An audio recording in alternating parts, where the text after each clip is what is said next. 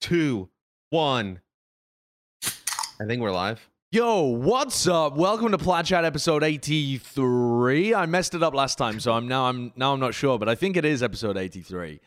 Who um, knows? the regular crew is back with their green screens, looking like some tech producer nerds or whatever. We've got Matt over here, we got Jonathan at the the far end, and then we've got insufferable bitch in the Ah. middle. I get an intro today. I get an intro today after whipping some ass in terms of the predictions I see.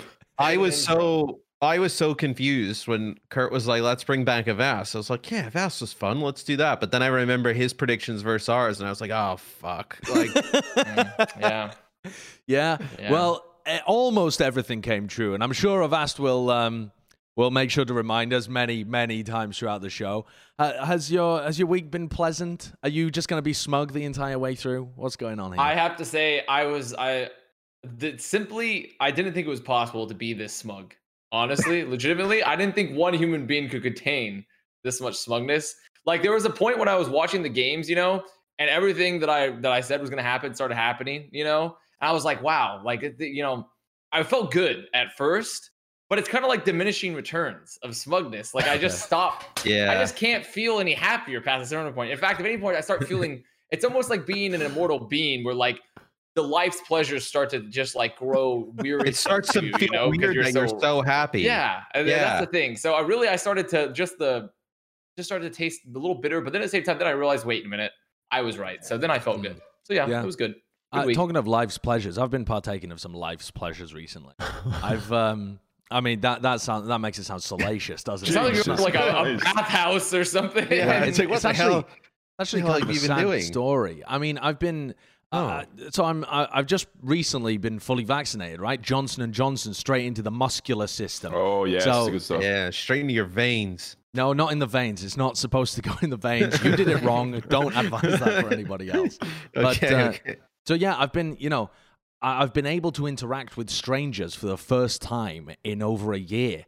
And that's a really weird feeling. I don't know whether anyone else has had that, but when you've been cooped up inside for so long, I got my hair trimmed, like talking to people, I'm I'm struggling to maintain that connection that I previously had with people. Like the ability to go there and just talk to somebody. I'm I'm filled with this, I don't know, paranoia, this sense of this sense of otherness that it's that it's me in my own little tribe and then everybody else and and so i uh yeah it's just something i've been struggling with recently so i you know i i, went to talk to um i went to talk to a, a therapist about it actually Oh, yeah i went in person to talk to a therapist about it and and try and you know talk, get that connection back um and, and she said to me well if you you know we were talking it through and we were trying to explain I was trying to explain the symptoms and what's been happening and This and is very how to resolve personal. it. It is quite personal, but but I, I feel like it's important to share. And uh, yeah, she said, well, deep down in your heart, who are the people that you really trust? And don't worry, I didn't say any of you lot. I didn't say. oh any I didn't you lot in the expect that. Yeah. I didn't expect that. But she said, deep, deep in your soul, who is it that you trust the most? And I said, T-Mobile is the one that I can trust. That's who I can trust. T-Mobile is the one to trust. T-Mobile wants to be the best in the world at connecting people to their world. And with so much of our lives these days happening through a wireless connection, nothing but the best will do. We rely on wireless to do almost everything in life. Almost everything, from big deals to everyday connections. So if you can't rely on your network, it can have big consequences. Big. That's why you can't just trust this stuff to anyone. T-Mobile is the largest and fastest 5G network in America. With coverage and speed like this, why wouldn't you go with the best around? And what did your therapist say? Uh, well, she thought that was very weird, actually, that I had such an interesting parasocial relationship with the company. And she told me that was extremely severe and to get it looked at. But I haven't, Oh. because T Mobile is the one that I trust. I wasn't. Pro- I honestly, I didn't know. I didn't know that sponsor activation was happening. I knew beforehand. we were like, I were like, I knew there was something about T-Mobile. I was like, okay. And then this, the story started. I was like, wow, like we're getting a little real here on the show pretty early. Like I was like, just because I was writing predictions one week, Josh, I mean, it doesn't mean you have to have a breakdown. Like it's okay. you have okay. to go see a therapist about it. Yeah, I mean, hey, it's healthy. If you're having those kind of issues, then go seek, uh, you know, professional help. But um, otherwise, yeah, the T-Mobile 5G, you're good. Exactly. If you if you're having wireless issues, then try out T-Mobile. And that's yeah, that's uh, that's our announcement that we're going to continue to be presented by T-Mobile for the rest of 2021. A lot Uh, of fun stuff we got planned. Yeah, we've got a lot of fun stuff planned. We don't have items on the set right now, but we will. It will look more magenta-y by the end of. T-Mobile. Yeah. We're gonna dress Josh up as a phone. No. Make him a don't think we've rotary ever. phone. Dis- I don't think Do we've a ever rotary discussed phone, that. like not even a cell phone. It would be like one of pretty funny, though. Ones. It would be pretty funny though to dress you, You up. just as a have to phone kind of scrape episode. my body in order to get to the number. That, yeah. Yeah. that'd be extremely uncomfortable. All right, we've got Overwatch to talk about. So, uh, what the heck are we going on about here? Oh, yeah, Overwatch League began. That was kind of cool, wasn't it? Wow, I yeah, missed it. Right. It's all right. You know, God, just a I six mi- month off season. I miss Overwatch League so much. Like as soon as we started to watch the games, like it's been fun to sit here and just bullshit about Overwatch for if what feels like forever. Uh, we ran a graph that was like 188 days in between the start. oh, start, yeah. uh, Long time. and it made me realize how long it was. And God, I missed it so much. Uh, the, I think it also aided by the fact that the games this weekend, like legitimately, all of them were good. Like all of them were interesting. Yep, most of them. Most of them were yeah, interesting. most of them. Most of them. I I mean, mean, it was look. a good opening week. It was a good opening week. it was a things very good opening week. there are was a very some teams that we you know we thought they were something and they were something you know we we got we we we had those expectations going Well, some in. of us thought more than others. oh, I mean- Some of us thought more than others. All right, I'm going to start with the team though that I don't. So there's been this whole narrative about scrimbucks and stuff that I'm sure we're going to get into because smug little insufferable bitch is over there who's just waiting to say something. But there was one team that had scrimbucks surrounding them that paid off even more than their scrimbucks, and uh, for some reason the narrative has not gone in that path. You know, it's like scrimbucks are garbage. Oh, apart from Houston Outlaws because they actually had all the scrimbucks and then cashed them in, and then even went even further. So that is kind of the massive exception to the rule. And they they started out with uh, a serious win on their opening day alongside um, the Gladiators. The Gladiators. Right? Yeah. Right? Wait, let me make sure. Let me make sure on that. The Wait, Shock. who- Oh, no. Shock. The Shock. No, they just beat. They just. Yeah, they the just Shock beat beat Shock. the You're talking about Gladiators. Shock. Oh, Don't yeah, worry about it, Fuel. no. Johnny This is didn't even know. I, oh, I put it there. Johnny Oh, been a lot of didn't even- Overwatch. Johnny been a lot of thinks that the shock went 0 and 2 Yeah, there we go. So the Outlaws and the Shock won on their opening day. They won those matches. Thank Matt God was Kurt. Matt was casting them. Listen, what's it like to be back in the caster booth, you little bald bitch? Oh, it's so good. Uh the first the first match was actually uh with Houston and Dallas was probably a little bit more interesting from the fact that Dallas proved like they were able like to to play stuff that isn't necessarily what you would have said the meta. Like they didn't play McCree at all. Like everybody's playing McCree like 24-7. They didn't even try and play McCree. They were playing Doom. They were playing uh, you know, some Sombra stuff. Like and they were able to make a game out of it. Uh one of the things I think I was uh with Dallas the entire weekend. Uh, I thought Sparkle's Tracer was better than what people probably give him a little bit of credit for. Uh, do I think it's like up there with some of the best tracers in the league? Probably not, but like, is it serviceable? I think is like you know uh, a, a- tracer player that you could bring in every once in a while. Yeah, probably. Uh, Houston though is the the team that I think everybody's talking about after week one. Uh, Yeah. you know, Jjanggu and Piggy were tremendous. I also think the support line probably didn't get a lot of love throughout the weekend, but you know, Crimzo was pretty decent with Dallas uh, last year, and I thought he got off to a really good start. And then, you know, I mean, dear, dear Lord for Joobi, I mean, we talk we talk about Muse, you know, kind of the the the baptisms of a fire he went through playing main tank, uh, but you being in the, the Overwatch League for your first few games and have a match like this against Dallas and the shock and to come out 0 and uh, 2 and 0, I mean, that's pretty impressive. Hey man, he was good. Like Joobi Yeah. actually has some really good sound barriers and stuff, and I was like pleasantly surprised with that. I, I mean, the entire team is just like they've dispelled all of the curses and all the misalignment fans have on this ro- franchise now because they looked competent in a way they've never done in Overwatch League history. yeah, yeah. Like they actually disengage properly. They actually engage properly. They use abilities properly. And you're like, what? I am not used to this at all. They play people on proper roles.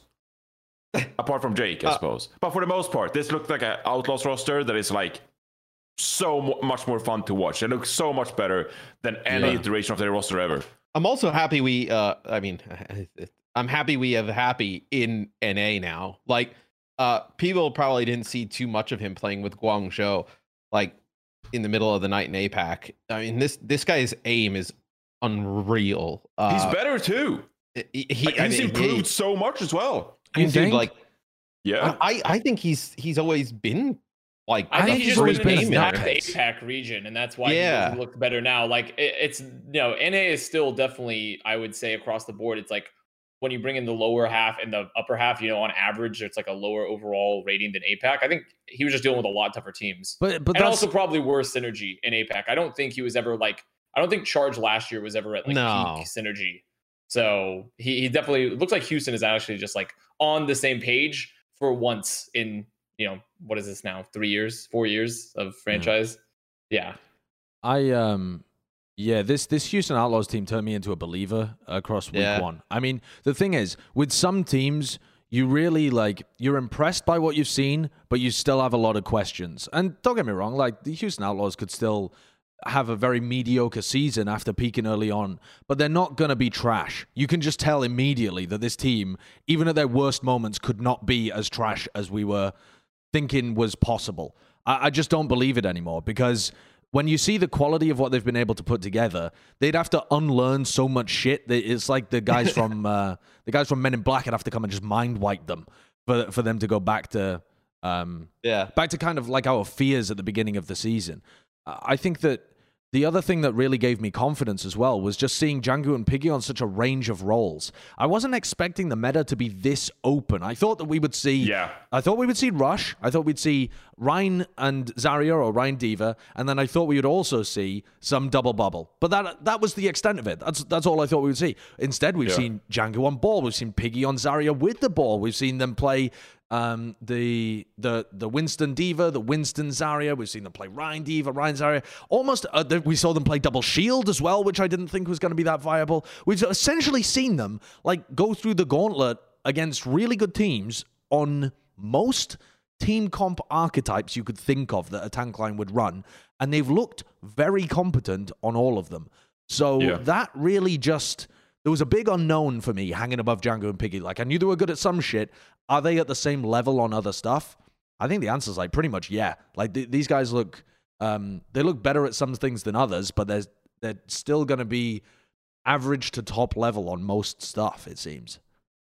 Yeah, for sure. the current balance is like really nice. For the current patch that we're playing on and for this you know until we make a you know we get to ship we start getting to hero bands i think that this is like a really really good balance patch for for starting overwatch league on. Like it is really nice to see. There were multiple matches throughout both regions where both teams there were 12 different heroes on the field. Mm. like Yeah. multiple matches.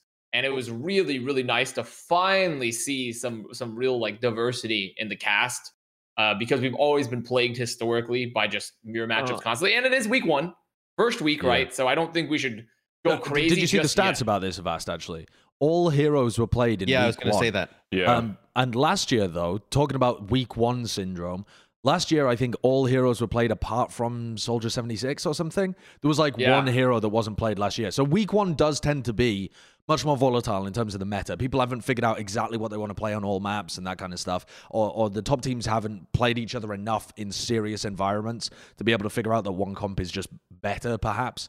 But it does feel super open. Well, I, I think yeah, it just feels like teams have uh instead of just kind of gone with the let's just play Rush 24/7, uh opted for you know certain compositions or certain tank lines just work out better on certain maps and points and game modes where in the past it's really just kind of coalesced around let's just play this. Uh but you don't know how long it lasts like you mentioned. But I think this week as well, it showed that you can get away with playing so much many different compositions. It's not like teams are forced to play one way because they suck at playing rush or whatever. Like you can win an actual matchup playing double bubble, or you can win an actual matchup playing Reinhardt. I think when it comes to you know seeing how versatile a meta really is, I think there are so- certain control maps where you'll actually see teams flex between like three different compositions in three different rounds. And that's to me the definition of when you have a good balanced meta, when you're forced to play different compositions on different rounds. And instead of just playing like goats on every stage Sure, of sure. Oasis or something. Like that's when you're really in the shitter. But when it, you come to maps like Busan, like we saw Reinhardt compositions on um, is it Control Center? Oh my god, I'm backing.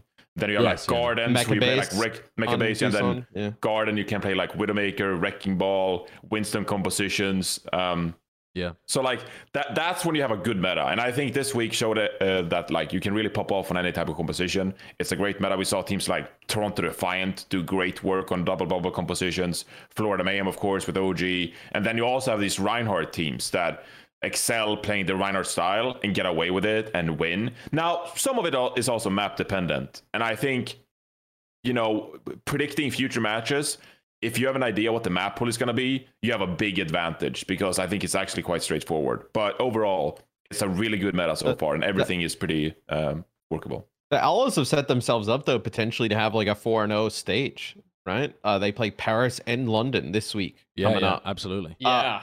which then would also give them uh you know week three off, right? Uh, because each team has like off one week in a stage, but then they would have to play in like the play in for you know May Melee. Uh, if they get it, but that first seed and also the ability to not have to play any of those days and then kind of have their rest day to Sunday would be massive. Yeah, I mean that's phenomenal. I wanted to dive in a little deeper just to the Outlaws Dallas match that we were just watching there before we move on to the shock because I got a question for you guys. A lot of the talk has been about Jjanggu coming out of the Outlaws 2 and 0 week about how impressive he was at the main tank position. And I tweeted I said that he's an absolute beast for going up against Fearless Smurf and Super in his opening week as a rookie. I mean that is a trial by fire if you've ever seen one. And I said the way that I phrased it was he went toe to toe with them because I think some he managed to uh, outplay and sometimes he was falling behind a little bit. What were your thoughts if we just isolate it down to this match? Because a lot of people were talking about this as fearless. There was.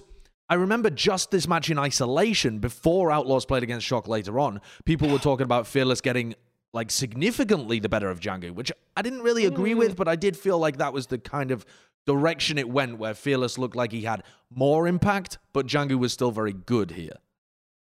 Fearless's Rein was better, I think. I think that's really the takeaway, and people are kind of recency biasing the fact that like it's so much more obvious when you get Rein difference in Sure. general, just because, and also on top of that, like it was also that Dallas Fuel has a really good supporting cast for.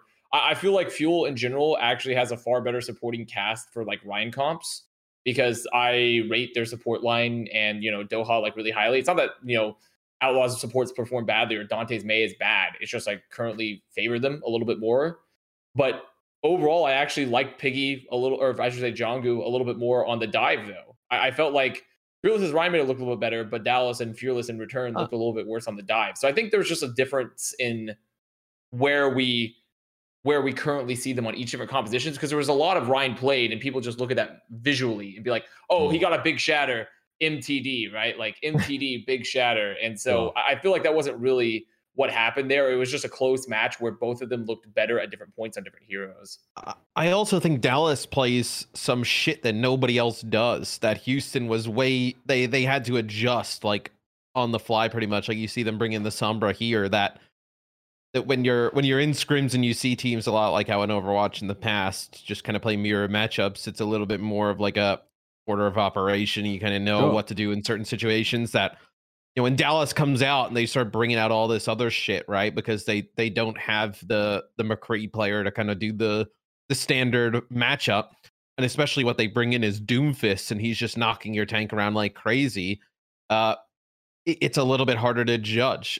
It's Yeah, a, it's a specifically bad comp to play into as a Rein, a Mei, and a Doom. Yes, yeah. Like, Mei Doom, like All of the focus is on you.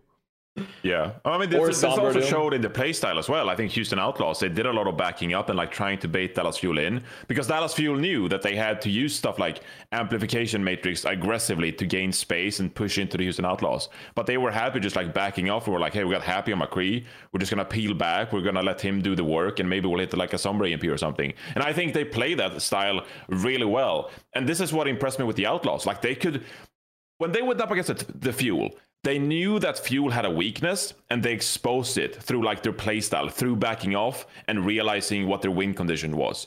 And then I guess the shock, like they, they changed that up. And I think it was beautiful how the Houston Outlaws were able to keep pace with the shock in terms of like th- their ultimate usage, being able to not like forfeit space to the shock when they play very aggressively and powerfully, like you're scared of sometimes. No, Houston Outlaws, they stood up against that with their own Yeah, amplification matrices, pocketing Jjanggu and setting Jjanggu up for success on that Reinhardt. So that just really impressed me that the Houston Outlaws were versatile in their play style and were able to very well play two different styles where one is like Jjanggu's, you know, peeling back a bit more, and the other being him being able to take advantage of, you know, Happy's McCree aggressively, flashbang, that kind of stuff. So This was Well, definitely the best battle for Texas. ever. Oh, oh yeah. You oh, know, Oh, like yeah. 100%. And Texas fan, I feel like Texas fans have been in a cycle of misery for many years now uh, for both their teams. And this is probably the first year that both teams can walk away from this, and they should be very happy and excited uh-huh. for the year because, like, especially because Outlaws, you know, people were rating them like I thought they were going to be potentially mid-table, but this right now after this week, they're looking potentially like the best team in NA currently. Like no joke, the best team in NA. yeah, Like Yeah, that's uh, wild, it's- isn't it's- it? which is I would never think to have said ever. And on top of that, Fuel had extremely low scrim bucks coming into the year. They lost their hit scan, which is such a crucial part of the meta right now. And they just look so adaptable Well- that they brought up like Element Mystic strats since they're mostly Element Mystic team, and they look good. They look good Yeah, not playing hit yeah, yeah. scan. I mean, bro, like, it, yeah, it, it it sucks to say, but like, Xzi's such a good player. Like, could you imagine Xzi's McCree in the week one? I know, that's- that's why I think, like, oh it's- oh my god, they would have been Fuel sick. would have been insane if they'd still had Yeah. Xzi for this matchup. But the fact that they're so flexible, The people should actually so- be yeah. happy. People should Yeah, be happy exactly. about this result for Fuel, and, and the Fuel still looks like a top five team in North America. at this Oh, could you They- imagine a match like this in the playoffs, like a battle for Texas in the playoffs? Like we never had it because both teams have just been so it'd fucking bang. so shite. I mean, like, fuck but me. Can you imagine this at a homestand as well? If we had Ah, had yeah. this quality Yeah. at like the Dallas homestand, I I mean, people know. imagine any of the matches like people with, would be with frothing at the Outlaws mouth and just- would have been crazy. Could you Yeah. imagine Outlaw Shock in person with like a fucking crowd? Like, God damn, man. I mean, the, we're talking about this as if it's purely hypothetical, but I mean, it is for North America. But the, there are going to be live Chinese events, and Yeah. some of the APAC teams, some of the APAC matchups are going to be this good at, at various other points. Maybe they don't have the same local rivalry, at least that we engage with, but it's it's going to be nuts at some point during the season. Let's move on to talking about the shock though, because they started their opening day running some. Uh, unconventional stuff actually some unexpected things in their in their match against the gladiators to start i was to see them coming out the gate and playing McCree soldier on Ilios that was the thing that to me was like all right these guys have got some some unique things planned um what were your big takeaways from their f- relatively close win against the gladiators it, it was relatively close. I think that's what people probably. I think they don't realize. I think a lot of it kind of gets sucked up in like, oh my god, Violet played McCree, like that was sick. But like the series was actually like really close. Uh I would have liked to see the Gladiators play Birdring a bit more. Uh I know they were kind of subbing him in and out with Mirror. I think Birdring on like the hit scan. Uh Birdring and Kevster, I think, is like the DPS duo. I think everybody's ex- excited about for that team. Uh the shock though, I mean, they they started off like how you expected them to. I think they may have gotten a little bit like too cute with all their substitutions, like a little bit later, you know, when we went to Houston and saw all of that. Uh, but I think they have a larger roster this year trying to figure it out. Uh, the one thing you notice right away is how aggressive FD God is compared to Moth. Uh, yeah in terms of like last year to this year. Uh, didn't hurt them in this series. It hurt them in the Houston one though. Yeah, the way that I would phrase it as well is Moth is still aggressive when he needs to be. FD God is Yeah. aggressive all the time. And that I think is something that they're going to have to work on actually because FD God in his constant quest for value on Lucio is sometimes not finding those right timings to go and pressure the right person. Whereas what made Moth so fantastic is that whenever there's a widow that no one else can get to, he's the one that's like skirting up the the skirting up the walls, pressuring the Widowmaker when like almost before the Widow is even a threat. He's anticipating it. And you know, he's just he's kind of surveying the battlefield until a threat emerges and then he'll go and locate it. Whereas FD God is constantly active, and that does have its advantages for for sure. I think in this opening map when they played against the Gladiators, he got something like six environmentals or Oh, he was something. Crazy didn't he? yeah. It was fucking bonkers. Um, but it's just such a different style for Shock to deal with. Uh, but yeah, it did. It didn't really hurt them in this match. In this one, it was just interesting to see Moth and FD God both playing in the same game. You could visually see how they were playing sep- uh, different. Unreal.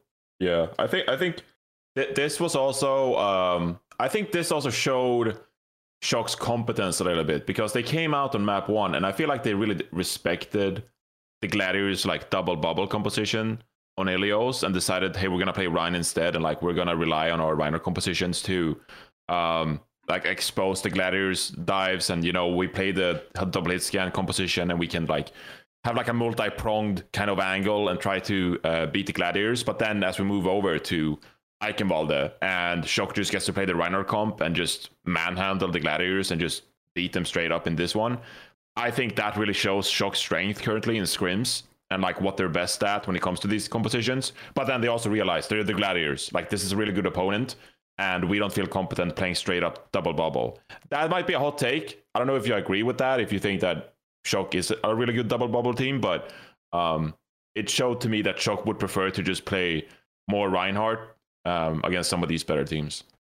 I actually, you know, I I not only do I agree with your take, I feel like we were watching different matches when someone said this match was close. Because I don't think this match was that close, in my personal opinion. I they kind of got rolled on both Hanamura and also on well, on also on Watchpoint Gibraltar. Gibraltar. Yeah. Like they got dominated on both those maps. Like I think Ilios was relatively close. I think Eichenwalde was okay, but I think they got rolled on two maps of this series. And like personally, I I but I do agree with the double bubble. And but I don't know if that's because of like the crusty crack pipe hitting different again this season early Dude, on. Gladiators were boomed the entire weekend. yeah. Like, Yeah, when and they- they- I don't came think in on this DPS, that they were good. boomed. the, And I, the- I think they were not comfortable on Rein either. And I don't think it was only because of Muse. Like I don't think Muse's Rein was like great, but I don't think it was because of Muse. I think Kevster's Mei was subpar during this performance. I also felt like the way that space was playing was like not nearly giving enough value to his team when you see so much value given to the off tank right now. Like it's not that space like I feel like people are afraid to talk about it because Space is such a popular player and he's always been traditionally so good, but he did not look like the Space we've seen for previous seasons this weekend at all. He just didn't. He didn't look that good. Well, And but I don't think that's because Space it doesn't have the potential to be really good in top Yeah. tier in the future. It's just this year, this weekend he did not look that good. Let- Let's dig into the Gladiators aspect of this more then, because the shock we're going to talk about later when they play against the Outlaws. But the Gladiators had um, so, I mean, this is just scrimbucks all out the wazoo. People rating them number one. People It's not just them- Scrimbucks though. They're No, the pa- the roster on strong. paper. Yeah. yeah, yeah. Their roster on paper is good, paper. but their roster on paper isn't enough for people to put them in the number one position in the preseason power rankings. I don't think. The, No. What fed into that was this idea that they are actually the best in scrims right now too, um, and whereas that seemed to be uh, very valid for teams like Houston, for the Gladiators it didn't pay off in the slightest, and I think it's got people thinking already this early on in the season. Are we going to see a Gladiators underperformance? Are we going to see a team that should be able to succeed not be able to fulfill their potential? Are they going to choke? All of these questions start rearing their head when you have a team with such high expectations and not just high expectations from on paper value. High expectations set upon themselves by their own performance in practice. I feel like that is this is where scrimbucks are actually useful, in my opinion, is because if there is a massive difference between scrimbucks and real performance, you you there is there is an issue with bringing that performance to matches whether it's confidence whether it's overconfidence whether it's uh, people forgetting what they're supposed to Communication, do and losing themselves whatever it is communication. I mean, also you could take into account that like everyone approaches scrims differently. Like, was Gladiators dominating a bunch of teams that were just starting scrimming? Were these teams were they taking the same objectives as Gladiators? Were Gladiators trying to win every scrim while every other team they played was trying to improve? I feel like we look at scrims as if like, oh, you know, they're not translating the results to scrims, so something's going wrong, right? Which can be true, but also results in scrims could just mean that these two teams have entirely different objectives in their Yeah. scrims and how they're approaching it, right? Like definitely like I feel like people are looking at this as the binary thing when like that's the reality of why Scrimbucks. I really hark on Scrimbucks really really hard because of and I just because of the fact that like teams have entirely different objectives in their scrims. They can be playing in whole different compositions, right? For like a week or two weeks at a time, and then suddenly swap in the next scrim next scrim blocks for the next week. So until we know what every team's objective is in the scrims that are playing, we simply can't assign any value, right? But for Yeah. gladiators, we can because it's not just about scrim bucks. This roster should be good. This roster Yeah. should be good, and on financially too. The gladiators, this roster was not cheap. when you look at like Valiant, where they're out there like they're going on the streets, like, yo, you want to play Overwatch?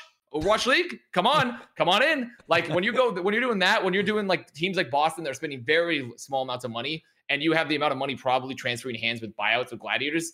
Everything points to this roster should be way better than it performed. Everything points to it should be. Well, here's here's my question as well, though. Do you genuinely have to be concerned in a week where they lose to Shock and Gladiator? Uh, sorry, Shock and Dallas right now, or is this a scenario where you're basing them like poor performance on the Uh, eye test? Yeah. If, if they would have beaten Dallas, I probably wouldn't be as concerned. But losing to Dallas, especially when you know that Dallas can't play like McCree, they can't play any of that stuff, and they're still trying to like, you know, do do what they can do with uh, you know, the Doomfists and whatnot. Even with Xe, you may have even said you like the Gladiators roster better. Uh, to- Houston lost to lose- Dallas, though. Oh, sorry. Houston almost lost to Dallas. Let me add the correct word in there to make that a true sentence. But yeah, but were- Houston looks like the best team in NA, right? So like but currently, that's- my opinion. that's my point. Is that the the currently looking at like on paper, Yeah. or not on Yeah. paper, but like via the eye test and b- via record, best team in NA was essentially one team fight away from losing to Dallas if they had got full held on on Havana This week, by that I double think shield you'll learn. And then at that I don't- point, we're talking about you know we were talking about things very differently here, where Gladiators are lots of Yeah. two extremely I- good teams. It, it was the way the Gladiators lost, though. Yeah. like Right. this was not a composed, disciplined team. This to me looked like the Los Angeles Gladiators of the past couple of seasons. Like they play very aggressively. This is a volatile team, and I can imagine that it's very difficult to play against the Gladiators in scrims because when you go into a scrim and try to practice, and Gladiators they just like leap at you and they just bring they try to bring these like individually skilled plays. They, I don't want to say that it's ranked, but it's very much driven in the like every player on the team can pop off and contribute. When you look at some of the other Overwatch League teams, they play like composed, like the Houston Outlaws. They play around a strategy. Uh, they ha- they're way more coordinated. Gladiators to me still feels like a team that is driven by pushing the tempo and then just having individual pieces pop off. And I said this early on in our power rankings episode when we did the entire league. When I said that I had doubts about the Gladiators, it was because they're bringing so many new pieces in. Like they have a new main tank. It's going to take some time to adjust playing uh, with space from use, that is. Kevster is still playing from Sweden. He has high ping. Yes. So yeah, his Mei probably suffered because he has to place Mei, Mei walls on like 150 ping. He has to throw out blizzards and get flashbanged like on 150 ping. And then you have a new backline. They played both skewed and Shu. Like we didn't even know what to think about skewed going into the league. Yeah. We- No. He's just like an anomaly. And then Moth is trying to adjust playing with Shu as well. So I, there's so much stuff for this Gladiators roster to figure out. And I do think that they're going to be really good in the end if they figure out a proper identity for this team. If they have like, you know, a play style realization. This is the team we're trying to be. But for now, it feels very much like a scrim kind of individually based team. And they need to figure that out. And I think they'll be good. But for right now, th- this is everything I warned about in our power rankings episode. Like they're they're just like all over the place. And they have two like trappish games coming up this week. Uh they play London. Uh it'll be London's I think first game of the season. Uh or is it their uh yeah, they play London on Friday. Uh so that'll be London's first game of the season. You expect London to be pretty strong with like rush style compositions and see how they fare with that. I'm really interested in Gladiators Boston. Yes. I, I think that'll be Yeah. I think that'll be a They have historically lost to Boston a lot in the past. I Right, know that that doesn't really mean much because it's a different team, but the the franchises have not matched up favorably for Gladiators. in the Boston is going to play a very organized style of game, like you say the Outlaws play. That's kind of just traditionally how Boston has always played. And their roster is upgraded this year, right? Uh, you, you think their roster is a bit better. That, that I could mean, I be a think very. upgrade's a very is an understatement, right? Upgrade would be like, you know, I get a down- bionic I- hand. That I was would about to say, I was about to say they couldn't. Boston. I was about to say they couldn't downgrade, but maybe they could have. Uh, you know, uh, it's gonna be. I think that series will be really telling of like where the Gladiators are at. Has uh, 'cause anyone I think Boston's pretty solid. has anyone taken a look at how many maps Moth has won so far? Jake has won more maps than Jake's Moth. won more maps Jake's on won more support map on than support than Moth. Moth Right. season. Yeah. Yeah. But so Yeah. what? But I don't think that's anything to do with Moth. Well, actually, I don't think I don't think Moth. Well, actually, no, no, yeah, I don't think Moth has won a map still because the only maps Gladiators won versus Shock. Also, speaking of the Soldier seventy six six, where the was when Shock played Soldier. So it's uh, it's like there are some weird stats already coming up. But I am I am actually that- I worried with this team. when when because they look Moth comes in though, when Moth comes in, they're gonna be playing more of the Reinhardt stuff, right? That's Yeah. the reason he's in. He's in to play Lucio. He's in to do that. If they want to play the double backline with uh, the Ana Brig, they're gonna play S- Shu and Skewed. So does that this stat more so than being an indictment of Moth is more of an indictment of their rush style, isn't it? Yeah, I mean, also I think Yeah. I, I also am not a fan. It's not that I think it has nothing to do with skewed. Like skewed looked pretty good on Brigitte. Like skewed looked perfectly fine, servable on Brigitte, nothing wrong. I'm not a huge fan of this rotating backline for Gladiator simply because it. What was the point of picking up Moth when half of his value as a player is how vocal he is and how good of a leader he is, and you're gonna rotate him out like for half the comps you play, right? Like and how like I'm always way bigger a fan in general of keeping the same backline. It's one of those things where like tank lines and backlines where I prefer to always have the same players in. In general, DPS rotate them as you want, you know. But I always prefer to have the same backlines and front lines. But especially for Moth, for this team, why like Moth, amazing mechanics, definitely very strong player. Like there's he's top at his role, but ha- a lot of his value is because of his calls and how strong he is as a leader and able to push his team. Why are we? Why are they rotating him out half the time? You know, like I feel like they're they're taking a huge piece and they're essentially only using half of it. You know, like it's it's very interesting to me that this is what Gladiator style is, and it, I'm sure Skewed looked great on Brigitte. Like he didn't look bad. It's just it seems to me it's gonna build. It's really lowering some of the value of picking up off. I, I would love to have like insight as to what their like strat- strategic decisions were, compositional choices were in some of these matchups. I'm sure there's like a reason to it, and I always prefer to give coaches and players who select compositions like the benefit of the doubt. Like sometimes you have a plan, it doesn't work out, it looks terrible, but like there was a good reason why you picked a certain composition. But like for example, go, going forward to Gladiators playing as Dallas Fuel, like why did they play Wrecking Ball on Blizzard World? Like I'd love to know that because personally, I wouldn't have thought Yeah. that that was their Yeah. best option to win, and it just felt like many times throughout the weekend, Gladiators decided to sub in skewed or sub out the, or, or sub in, sub out moth at moments where I didn't quite understand, and there's probably a reason to it. But it felt a bit all over the place um, and hard for the players to like find some kind of consistency with it. But the best teams have always been able, Johnny, to make those adjustments compositionally, like during the match. Like, uh, you look yeah, at it felt overdone. Like yeah, I think I think pushing it a probably. I think probably to a vast point. I think probably just too many moving parts in the roster. Between I, I think they put Mirror on the off tank at one uh, point to sub They out did, space, yeah. and then and then uh, you have the supports moving around, and it's especially with a new main tank having that many moving parts can't be the can't be Uh, the yeah, best thing to kind of work him into the roster. I feel like a, a rotating backline would be would be feasible, but I really hate rotating tank lines. Like I'm I'm not as strict as Avast where he wants four players in all the time, but like making swaps with your tank line, especially rotating Mirror into that position, it dilutes Mirror's role on the team, it dilutes Space's role on the team.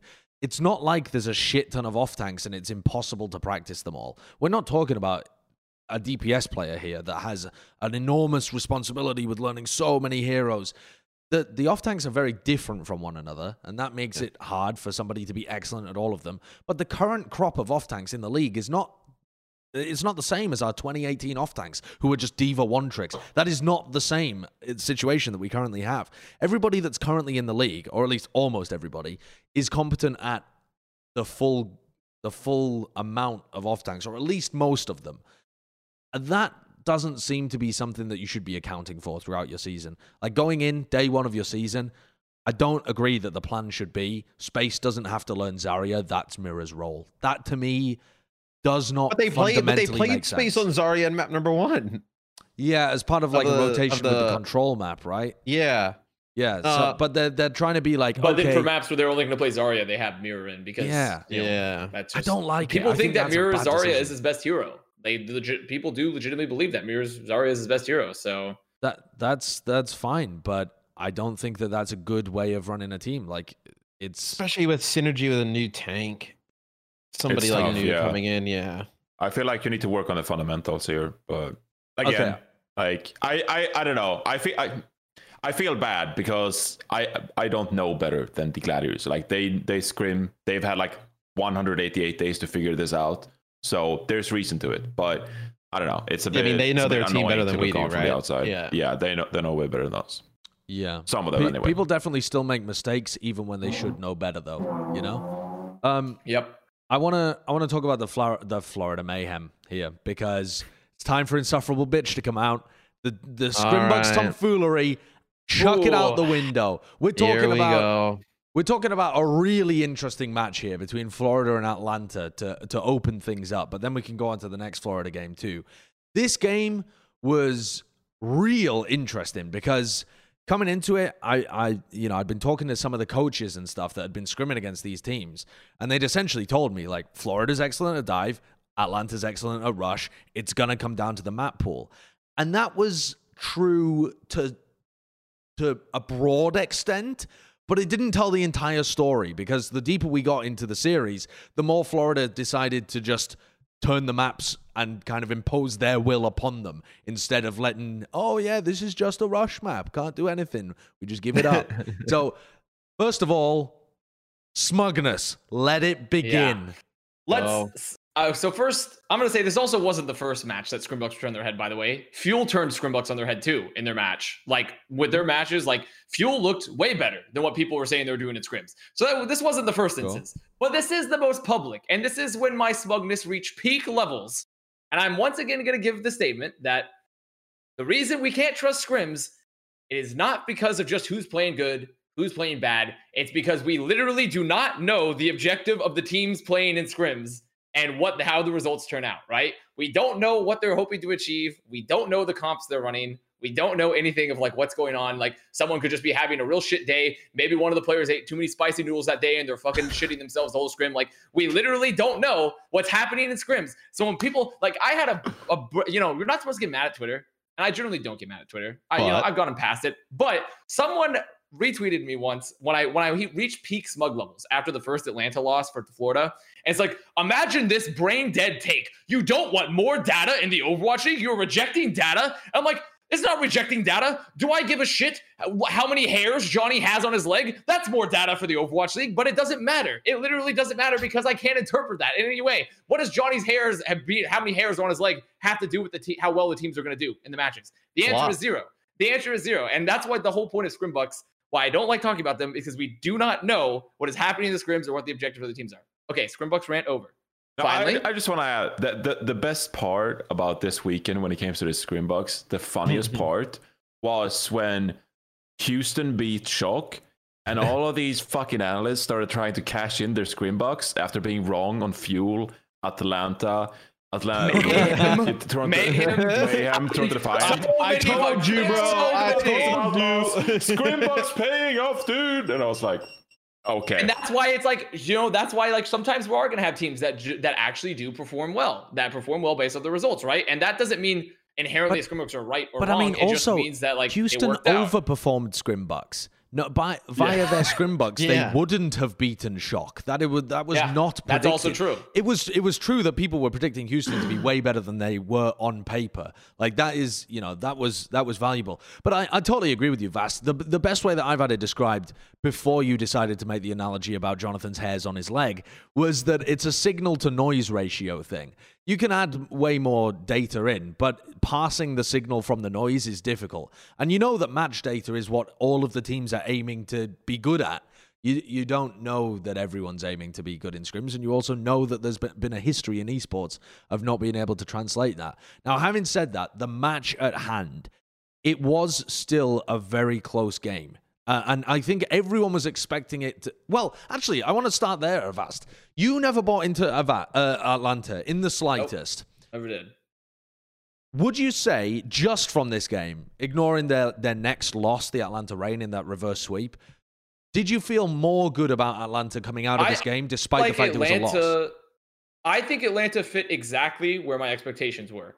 They were going to be better than last year, but they were still going to have all the exact same problems, and that's exactly what happened. And also on top of that, we're I feel like a lot of people are ignoring the fact that this meta Reign looks really good because Gator and Hawk get to be in roles that they're very comfortable with, which is they get to play a lot of Reinhardt, they're getting to play a lot of D.Va, they're playing a very rush style. Like this is a meta where their tanks feel comfortable historically. They've been always very solid at that.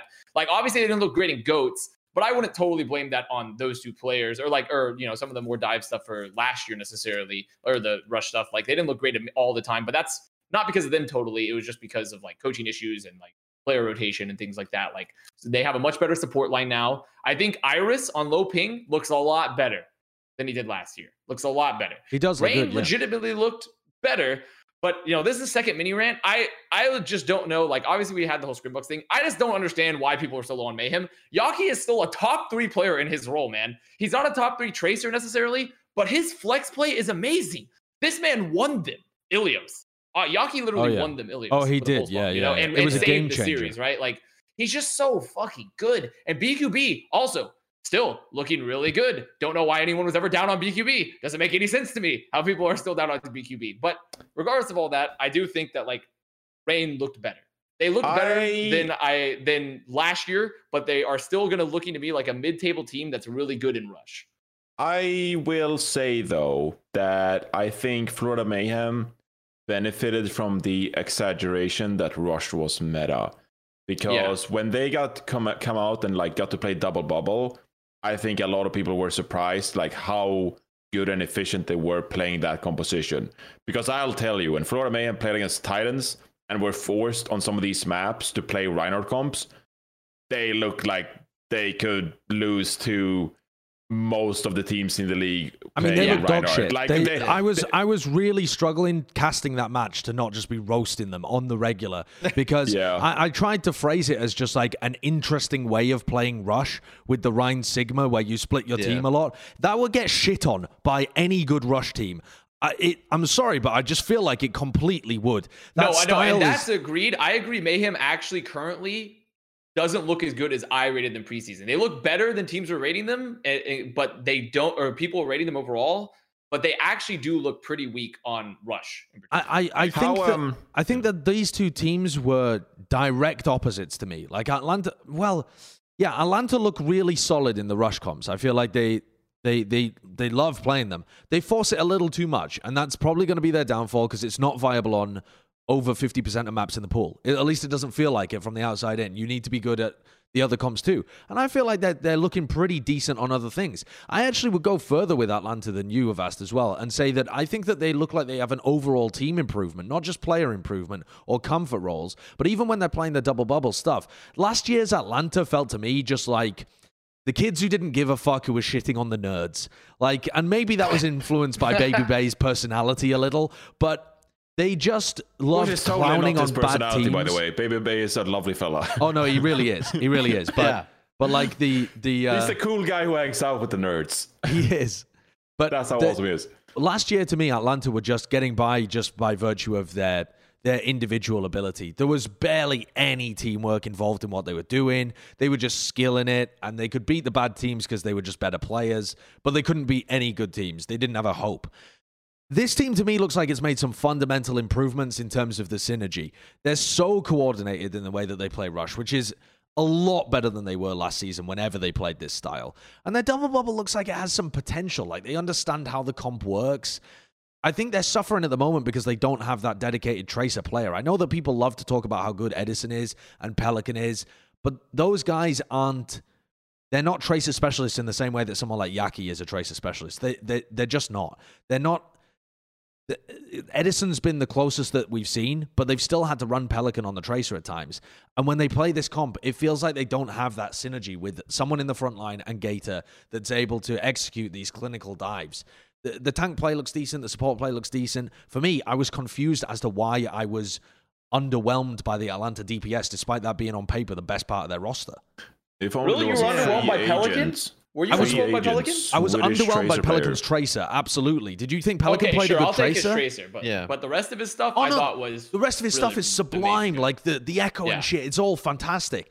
But when Tracer is such a foundational part of what makes these comps work, I think it's going to be a bit of a low key stumbling block for the Atlanta Reign unless one of their players. I would love to see even Edison is just your Tracer specialist, hardcore specialize in Tracer, motherfucker. Leave the long range hit scan to Kai. He's better than you. He's better at it than you. Leave the flex DPS stuff to Pelican. He's better at it than you. You have a wealth of DPS on this team, which means that your guy that's kind of stuck in the middle here appears to be Edison.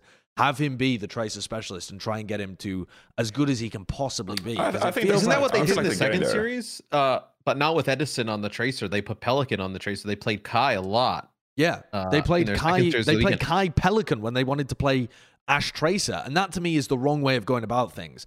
Like Yeah. maybe it gives you the flexibility to play Ash Echo if you want to play it, but uh, I mean, you don't want to you don't want to ever be playing Ash Echo for the most part because also that was something else. The general trend teams in NA didn't want to play Mercy. Don't know why they want to play Mercy. Don't want to play Mercy at all with the Echo. I think the Mercy is really good for the Echo because she's just without Mercy, she's just slightly better Pharah.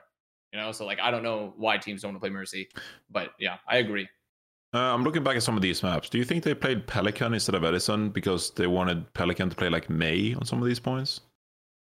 maybe, I mean, I think maybe having that's what it is. just having Pelican in general allows you to be more flexible than Edison. Like the reality is, Yeah. you need to have a flex DPS player in currently right now for the meta. You have to have a flex DPS player in. You do. Mhm. Like you need to have Yeah. someone in at all times. Pelican is their flex DPS, and the reality is like they would rather play Pelican on the Tracer and have him flex than put Edison in and get stuck with you have to play double hit scan or Tracer hit scan now. And Mm-hmm. I think that's currently the problem with the Reign is the fact they don't have someone that can play, like you said, Josh, Tracer at like the top top level. It seems currently because you sort of have to have a player that can flex the Tracer and be good at it. yeah. Because you need to have like someone that plays hit scan or someone that has flex DPS, Or- and one of those two players have to be able to play Tracer. Or listen, accept the fact that you don't have a top tier tracer that's possibly in, and craft strategies around that. Yeah, that, that's viable as well. I mean, you can try and do that if you want to do that. It is but is viable. I do think Tracer is kind of fundamental to the meta still. I still think Tracer It's having a crazy. Tracer She always still is. Yeah. Yeah. Before we leave this topic, can I uh, pressure of ask a little bit? Do you think uh, Florida Mayhem is outright better than Atlanta Reign, or can I get away with saying that Florida Mayhem got lucky with the map pool between the two? No, I think Mayhem are a better team. I think maybe Oh, right think so? now you you could argue. I think you could make the argument currently the map pool played a hand because of the meta. But as the season goes on, until I see some major improvements from the Reign, I don't think there's any evidence to suggest that Reign will ever long term be a better team than Mayhem. I'm I gonna- I don't think Atlanta they will. Reign could have done better in this series, but they had to play. Like I, I'll give you that. I'll give They you that. They had to play Gibraltar, and then they played Hanamura. Hanamura, though, I will say, this hold by Florida Mayhem here with Yeah. Double Bubble was insane. It was really Yeah. good. I do feel like Atlanta Reign. but that's the screwed a little problem with it but that's still like we're looking at a very short term answer right and like i view like a lot of my views for like long term sort of the early season predictions and like i just Yeah. Reign if they're going to run into problems we're like oh the map pool's the issue here right was like well i mean that's just not going to hold up in the court of let's get top five in overwatch league you know like you need to like have good map pools and be flexible and be like and mayhem has all of those strengths and Yeah. Reign right now for me doesn't This I, is why I said on power rankings that Atlanta Reign was way too high because when they can't play Rush, they're gonna go down. It's gonna happen uh, like throughout the season. They're gonna go down the standings. People didn't listen. well, whoa, whoa, whoa, whoa, whoa. Oh, oh, people didn't listen. I just People had to didn't you guys listen. under the bus of it. Li- listen, listen, listen. The the Atlanta the, the fact listen here. The fact that we the fact that Plat Chat has become the place of the Atlanta um what what's it called? Like uh excuse Overhype? machine Yeah. is is a tragedy because the main culprit for bigging up Atlanta was fucking Custa. He was in here so convinced that Atlanta was going to be the best, and then he's just skedaddled off, and he's left us with the baggage of having to like that's a explain it. consistent problem is that Custa hits you guys with a papige take and you guys are sitting there like paying for it forever. Like where is uh, someone bring me Scott so we can we can Yeah. But, but here's I, I'm gonna I'm gonna double down on it though. I'm gonna I'm gonna still Oh. continue to represent Atlanta here. I I even with a Norton two week, I still feel pretty decent about the Atlanta Reign because what is they- decent for you? Decent as in like they're top of NA or like gatekeeper team. well, I didn't think they were going to be top of NA for starters. Like putting them in the, your tier one of NA, I thought was ridiculous. They were they were still there's still a tier two, there's still a big tier gap between the teams They- that we had as potentially winning and the teams that were underneath that. But that's fair. We did have them power ranked as like the best team in tier two. So I don't think that they're going to be the best team in tier two. I do think that they're still going to be very firmly in that tier two position. And I think they're going to be able to steal wins against some of the top teams when they're on an off day. Like if Atlanta played against Gladiators right now, I'd be still considering taking Atlanta in that prediction. Yeah, And if- I actually Yeah. I can totally stand. I can totally agree with that. They're, and if uh, I Atlanta were playing against Dallas, for example, as well, I could I could be convinced to take Atlanta there too, depending on what the map pool looked like, whether I thought Atlanta had adequately prepared against the Dallas Fuels weird comps that they're running, that kind of shit. Like to me, when I'm looking at Atlanta, I even maybe feel better about them in the short term than Florida, despite the fact that they fucking lost to them. The reason being that I am so down on on Florida's rush comp right now, despite the fact that their their double bubble looks really strong.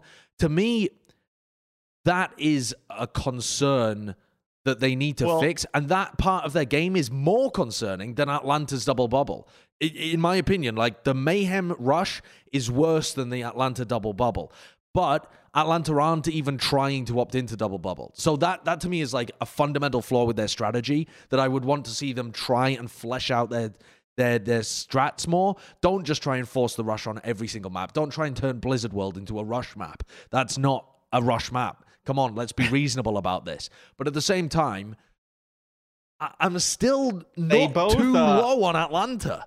they both play the same teams. Uh, they don't- they have an off week this week. They play the same teams week three. They both play the Shock and they both play Paris. Hmm. See, that's tough Atlanta may end up with like a one in three stage and not make qualifications for May Melee. well, well yeah, and I think that would be perfectly reasonable still for Atlanta. Like I just I think this team it's better than last year. It's looking pretty solidly mid-table to maybe upper tier 2. It just they just still don't have the flexibility it seems to beat any other teams long term. And I also don't agree I don't totally agree with you on the rush. I agree with you very short term on the rush with Atlanta, but long term like generally rush falls out of favor it does, yes. over does. time.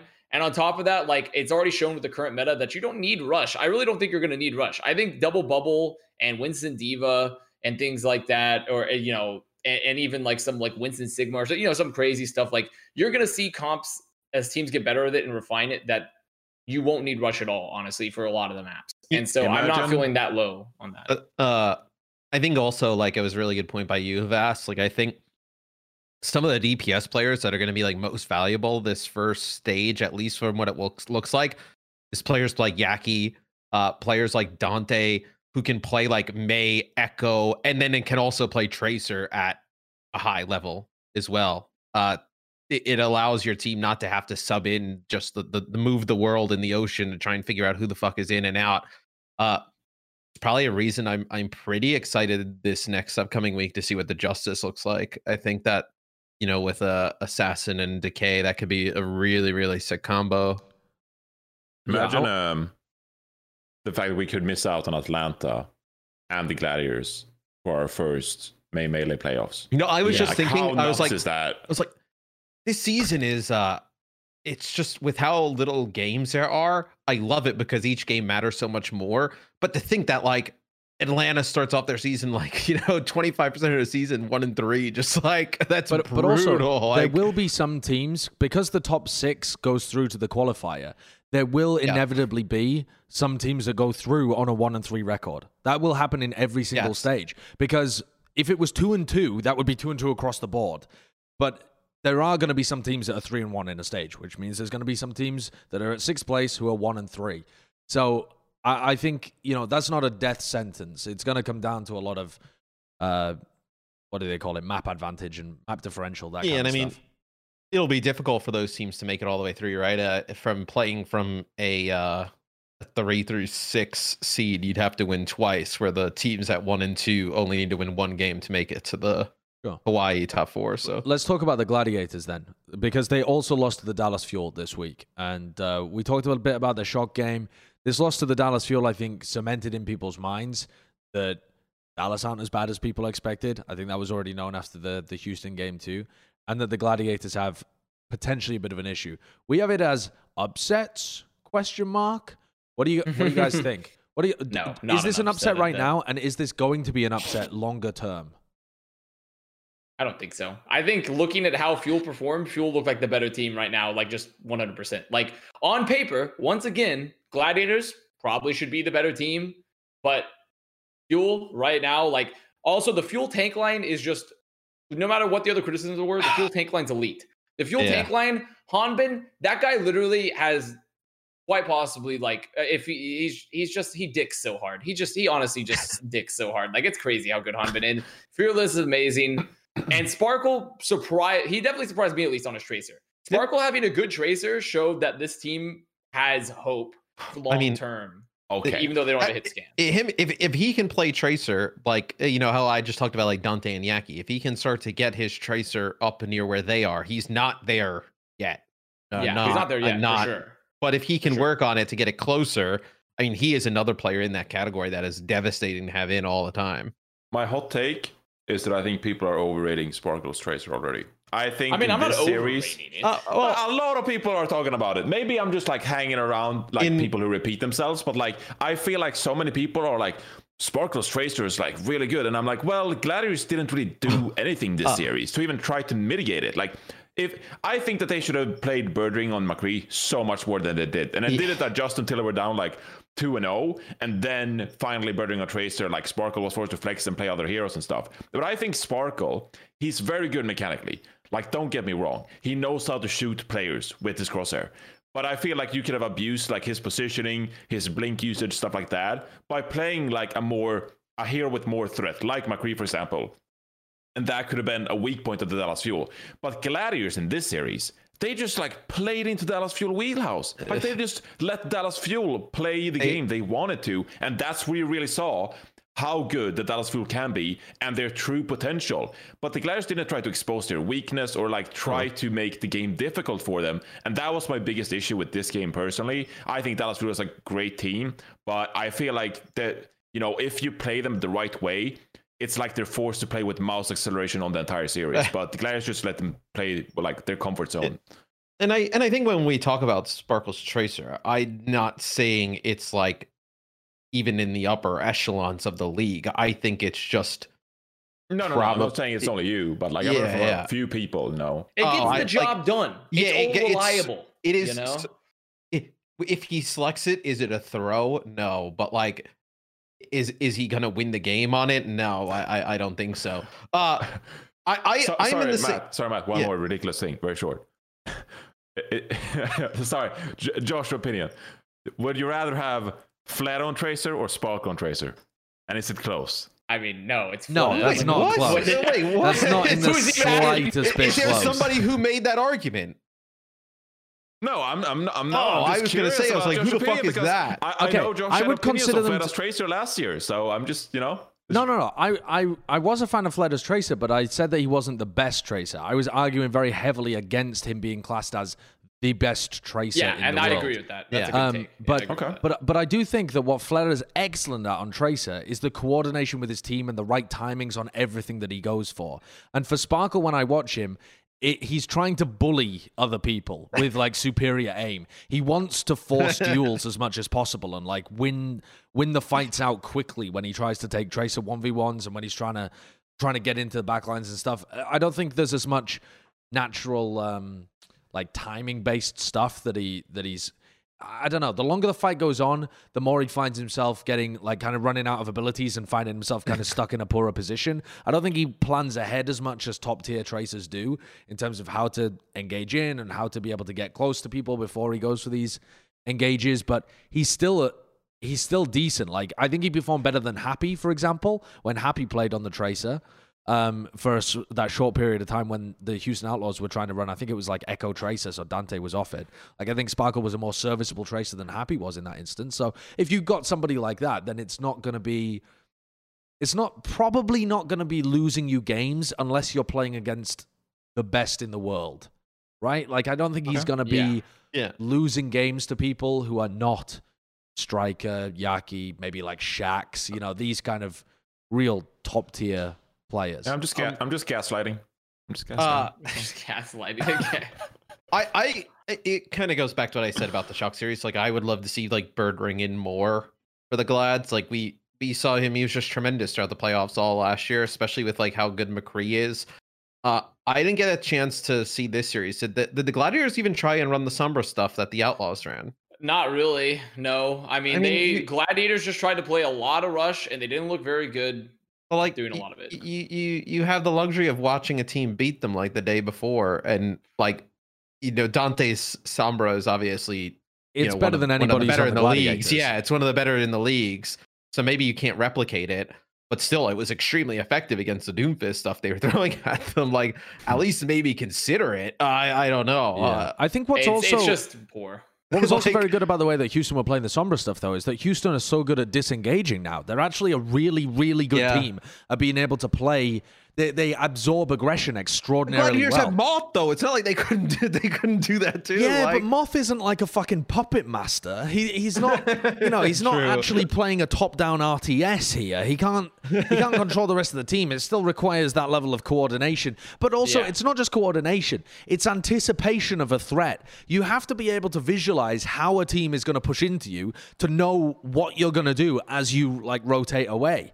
And I think that that's what a lot of teams lack is that they don't they don't think they don't know what the opposing team is going to do first to them. So they're not if you're going to play reactive you have to know what your opponents are doing before they do it. You can't literally react. I think that is the death of trying to play that style. You have to preempt you have to predict what they're going to do. And i think that is the death of so many of these teams that are trying to absorb aggression. Houston are doing it incredibly well. That isn't something that can just be replicated by any Yeah. team. And I don't think the Gladiators were at that level with their rush to be able to play such a intelligent style like that. No, no, I'm a bit surprised that they kind of you have an idea that Sparkle is going to come out and play Doom with what you saw from the Outlaws, and your best kind of.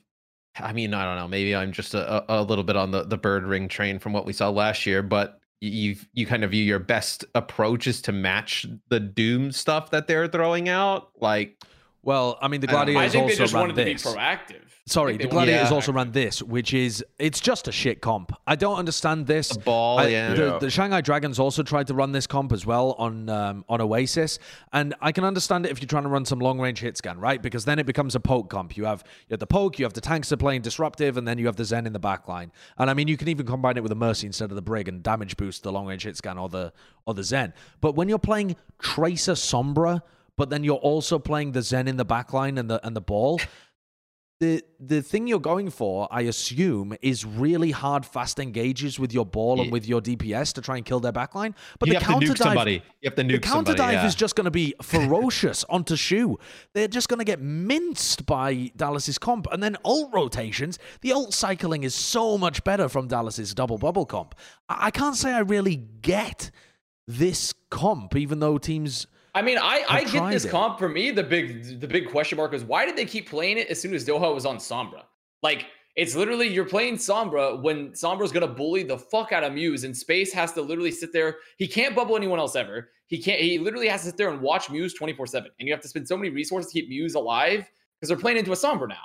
And I'm like, why? Like that to me is the weirdest part for this comp. I don't mind it. It's just why are you like the Hammond is fine. I think the comp's okay for what they're hoping to achieve. But as soon as you're playing against a Sombra, the ball is just a giant ult battery, like the entire time. And you have to use all these resources to keep him alive for like no reason when you could just play Winston. And like it just it doesn't make any sense to me that particular aspect. I also I will say for fuel, one criticism for fuel too. This Rapel rotational inertia bullshit of swapping out Rapel and fielder all the time is dumb. It is stupid. I don't know what Rapel has that makes people have to swap him in and out. He did it Houston last year. They're doing it here for Dallas. Yeah, it's very I don't like it. I don't like it because Fielder A has already proven he's really, really good. And B, it's just like poor practice to have to swap out your supports all the time for maps. Like, and I don't think Rapel did anything super impressive to warrant this sort of like rotation. it's just it it, does, it just doesn't make any sense to me. Like you're gonna you should pick a player and you should stick with it. Like maybe you have like one map max, but they were doing it like every other map. The fucking angular momentum was crazy. They were spinning in circles. I was fucking the new emote meta is Borpa spin. I was Borpa spinning left and They, right, um, and like What's the what's know. the emote? Oh, Matt, you don't want to know. Mate. Borpa. You don't want to know. It's Borpa, Borpa. Borpa Yeah. spin. What, What the is fuck Borpa? is Borpa spin? it's just it's Borpa. I don't know what to tell you if you haven't seen it. Borpa is like someone's taken the the Pepega emote, but put the eyes and kind of squished them at the top and They've kind of they've kind of just like it. taken a they've melted Pepega essentially. It's Kurt, turned into a, what they the of just ma- fuck? melted. What It's the hell is Why? this thing? Yeah. Why do people do Well, this? why anything? Why anything? Why is there an emote of a of a of a Pepe pissing? Why on the toilet? anything? Sorry, the argument can't go from why is this weird emote exist to pure nihilism. We can't just jump from one to the other. doing with Why does Twitch? anything I'm not exist? talking about. I'm not talking about roads and medicine. I'm talking about like Twitch emotes. I'm not talking about civilization. I'm talking about a Twitch emote. Why, why is this a thing? It's like you're acting up when I say why anything as if like I'm saying like, well, why have antibiotics? Just let everyone die of infection. God. It's not that. I'm simply saying why anything with Twitch Uh, uh, emotes. S- Like speaking you of know? just speaking of just ultimate just dumb things in the chat.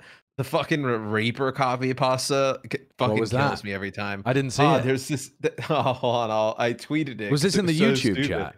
Yeah, yeah, yeah, yeah. Hold on, let me see. If I can find it. I I, Uh, I do not pull up YouTube chat. I my don't fa- know who my, my favorite character is the Reaper guy. So powerful, special move. Honestly, one of the best in the game. He comes equipped with two revolvers. That's all it says. Yeah, Wasn't it- yeah. this is an old one, isn't it? I'm pretty sure this is. I an think old it. Yeah, I think this is a Twitch one that kind of that- made its way over. Is that like from the Blizzard forums or something?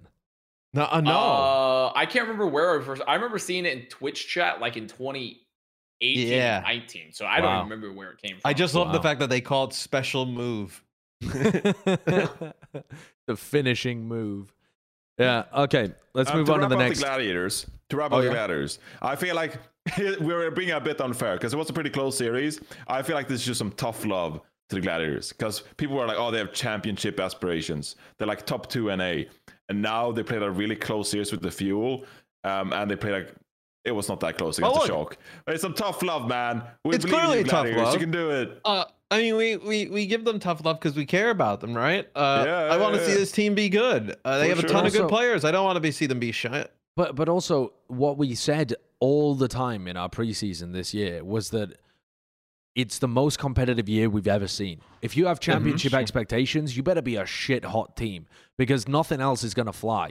We're talking sure. We're talking what? The 6th, 7th best team in NA is still an extremely good team by most metrics. They would have done really well last year. The the overall level has gone up a lot. The Even teams that win, like, crap tournaments- teams look all right. Yeah, the teams that win tournaments this year would have like probably like swept people in year two or like Dude. year one. Like just the level of play. Like I mean, team- imagine. I mean, Shanghai Dragons and Florida Mayhem existed in year one. like, just Yeah. imagine those universes. It's I mean, Oh, incredible. even isn't? Outlaws existed in those. It's year one. Like, oh, Yeah. God. Oh. I I predicted against the gladiators today, and then I was like, they have space, moth, Shu, bird ring, and I'm like, well, what's wrong with me? Like, Yeah. who could possibly? If beat somebody this told team? you two years ago that team existed, you'd be like, "How the fuck did that happen?" It's like an all-star team, yeah. Like what? The, like every team It's became just every team's become like some kind of all mini all-star squad. Yeah, I can't make sense of it. It's ridiculous. Well, the Oh, wow. biggest the biggest result from this week, the best match, the match of the week, and an early contender for match of the stage was Houston against the Shock. What a fucking game Wow. that was. Um, I, I'm going to ask you all one simple question, very honestly. Coming into this game, did you think there was any real chance that the Houston Outlaws were going to beat the Shock? No, No, no. No, I'm sure someone. I'm sure. I'm sure someone out there. Danny knows Danny Lim, but no. Danny, Danny Lim Lim. believed. I mean, that's Thank you, Danny. Appreciate Um, the appreciate the pred. No, CP no. did. CP predicted a three-two for Houston. CP did, but I'm gonna. So this is my like Z- ZP because ZP and Cool Matt, they're they're whispering in each other's ears like lovers. Okay, they have pillow talk every day, 100. percent This is why ZP's been so high ZP's on got Houston, cool. 'cause we talk He's got cool Matt tied up in his basement Yes. or something. Yeah, I don't know what the Yes. hell's going on. They know they're in discords all the time playing whatever shitty new game comes out. Like No, they play Final Fantasy. MMO. Final Yeah, Fantasy's you know. pretty good. They- they don't don't really bag on Final Fantasy. It's a good game. Wow, okay. Well, are are you betraying World of Warcraft for Final Fantasy? Is that what's happening? Oh no no no no no! World of Warcraft's way better, but Final Fantasy's not bad. I mean, it's you wouldn't you wouldn't be like, ah, you have no idea what the fuck you're doing playing Final Fantasy, you know? But this series was crazy. It Uh, was. was I also love the fact that uh, that uh, the rules changed to not have like two controls back to back at the end to have somebody potentially just win three controls and just win the Oh, series. like, Here's, Yeah. Here's Uh, where I want to start this actually is that San Francisco Shock last year were dominating the league, but also in all of their big games, They won on control and they won on hybrid. The, their control dominance is really what established them as being an unbeatable team, I would say. Like at the top level, the reason that they were winning so many of their games is that control is a big a, a big factor to winning and closing out these series, and you just couldn't beat the shock on these map types. They were they were the best. There, were, there was no beating them. Am I? I believe I'm right in saying that they've lost. They lost the opening one to the Gladiators, and they lost the opening one here to the Houston Outlaws. Yeah. Did they play other control maps? Game five was a control. Did they yeah, win? they won that one. Uh, Yeah, they won. Yes, they Houston won played 2 like a Sombra on Garden on Oasis or something. Um, right. Okay. No, it was City Center, right? What? Why? Well, they they've won they won Oasis and they've also won they've also won Oasis versus Houston as well. Yeah, that was. The Yeah, one, that's the one that we're talking Right, it was about. a Yeah. Oh, is that what we're talking about? Oh yeah. Oh, sorry. yeah, I- of course, For some 'cause reason, that I was mixed with- up Ilios and It was like Striker was sat on the door frame kind of shit, wasn't Oh, it? yeah. yeah, Yeah, that's when they yeah, did the yeah. The boost. Olofmeister. The Olof boost. Yep, the Olof Striker. boost. Um, Um, Uh, Can- before can we I- get into the match, though, is that a worrying trend for anybody? Because I've started to like I've put that as a mental note in my head of Uh, potentially a different narrative compared to last year. Mm, mm, I'm way more worried about how many times Violet or FD God were dead at the beginning of fights. Yes. Uh, I'm Yes. I'm way more worried about that than them losing control. Uh, when we casted this, it felt like every the, the fights were either close or FD God or Violet were dead before the fight even started. Sometimes even both of them were dead before the fight even started, and then the the Outlaws just rolled over them. Uh, I I view that as a really worrying trend because, like we were talking about, you know, F- FD God can be pretty aggressive. Uh, Violet also, I mean, he hasn't seen a fight that he's not willing to take in terms of an aim duel. That like, uh, you, you it's going to be difficult to have both those players playing that aggressive uh, and not have somebody like a Happy or some of these other hit scan players in the league punish it. Uh, can I just say about this fight as well? Like this stage was some of the best play I've seen in all of week one. Houston Outlaws defending this point right here because Ah, yeah. these two f- team fights back to bay, back to ba- bleh, back to back were insane.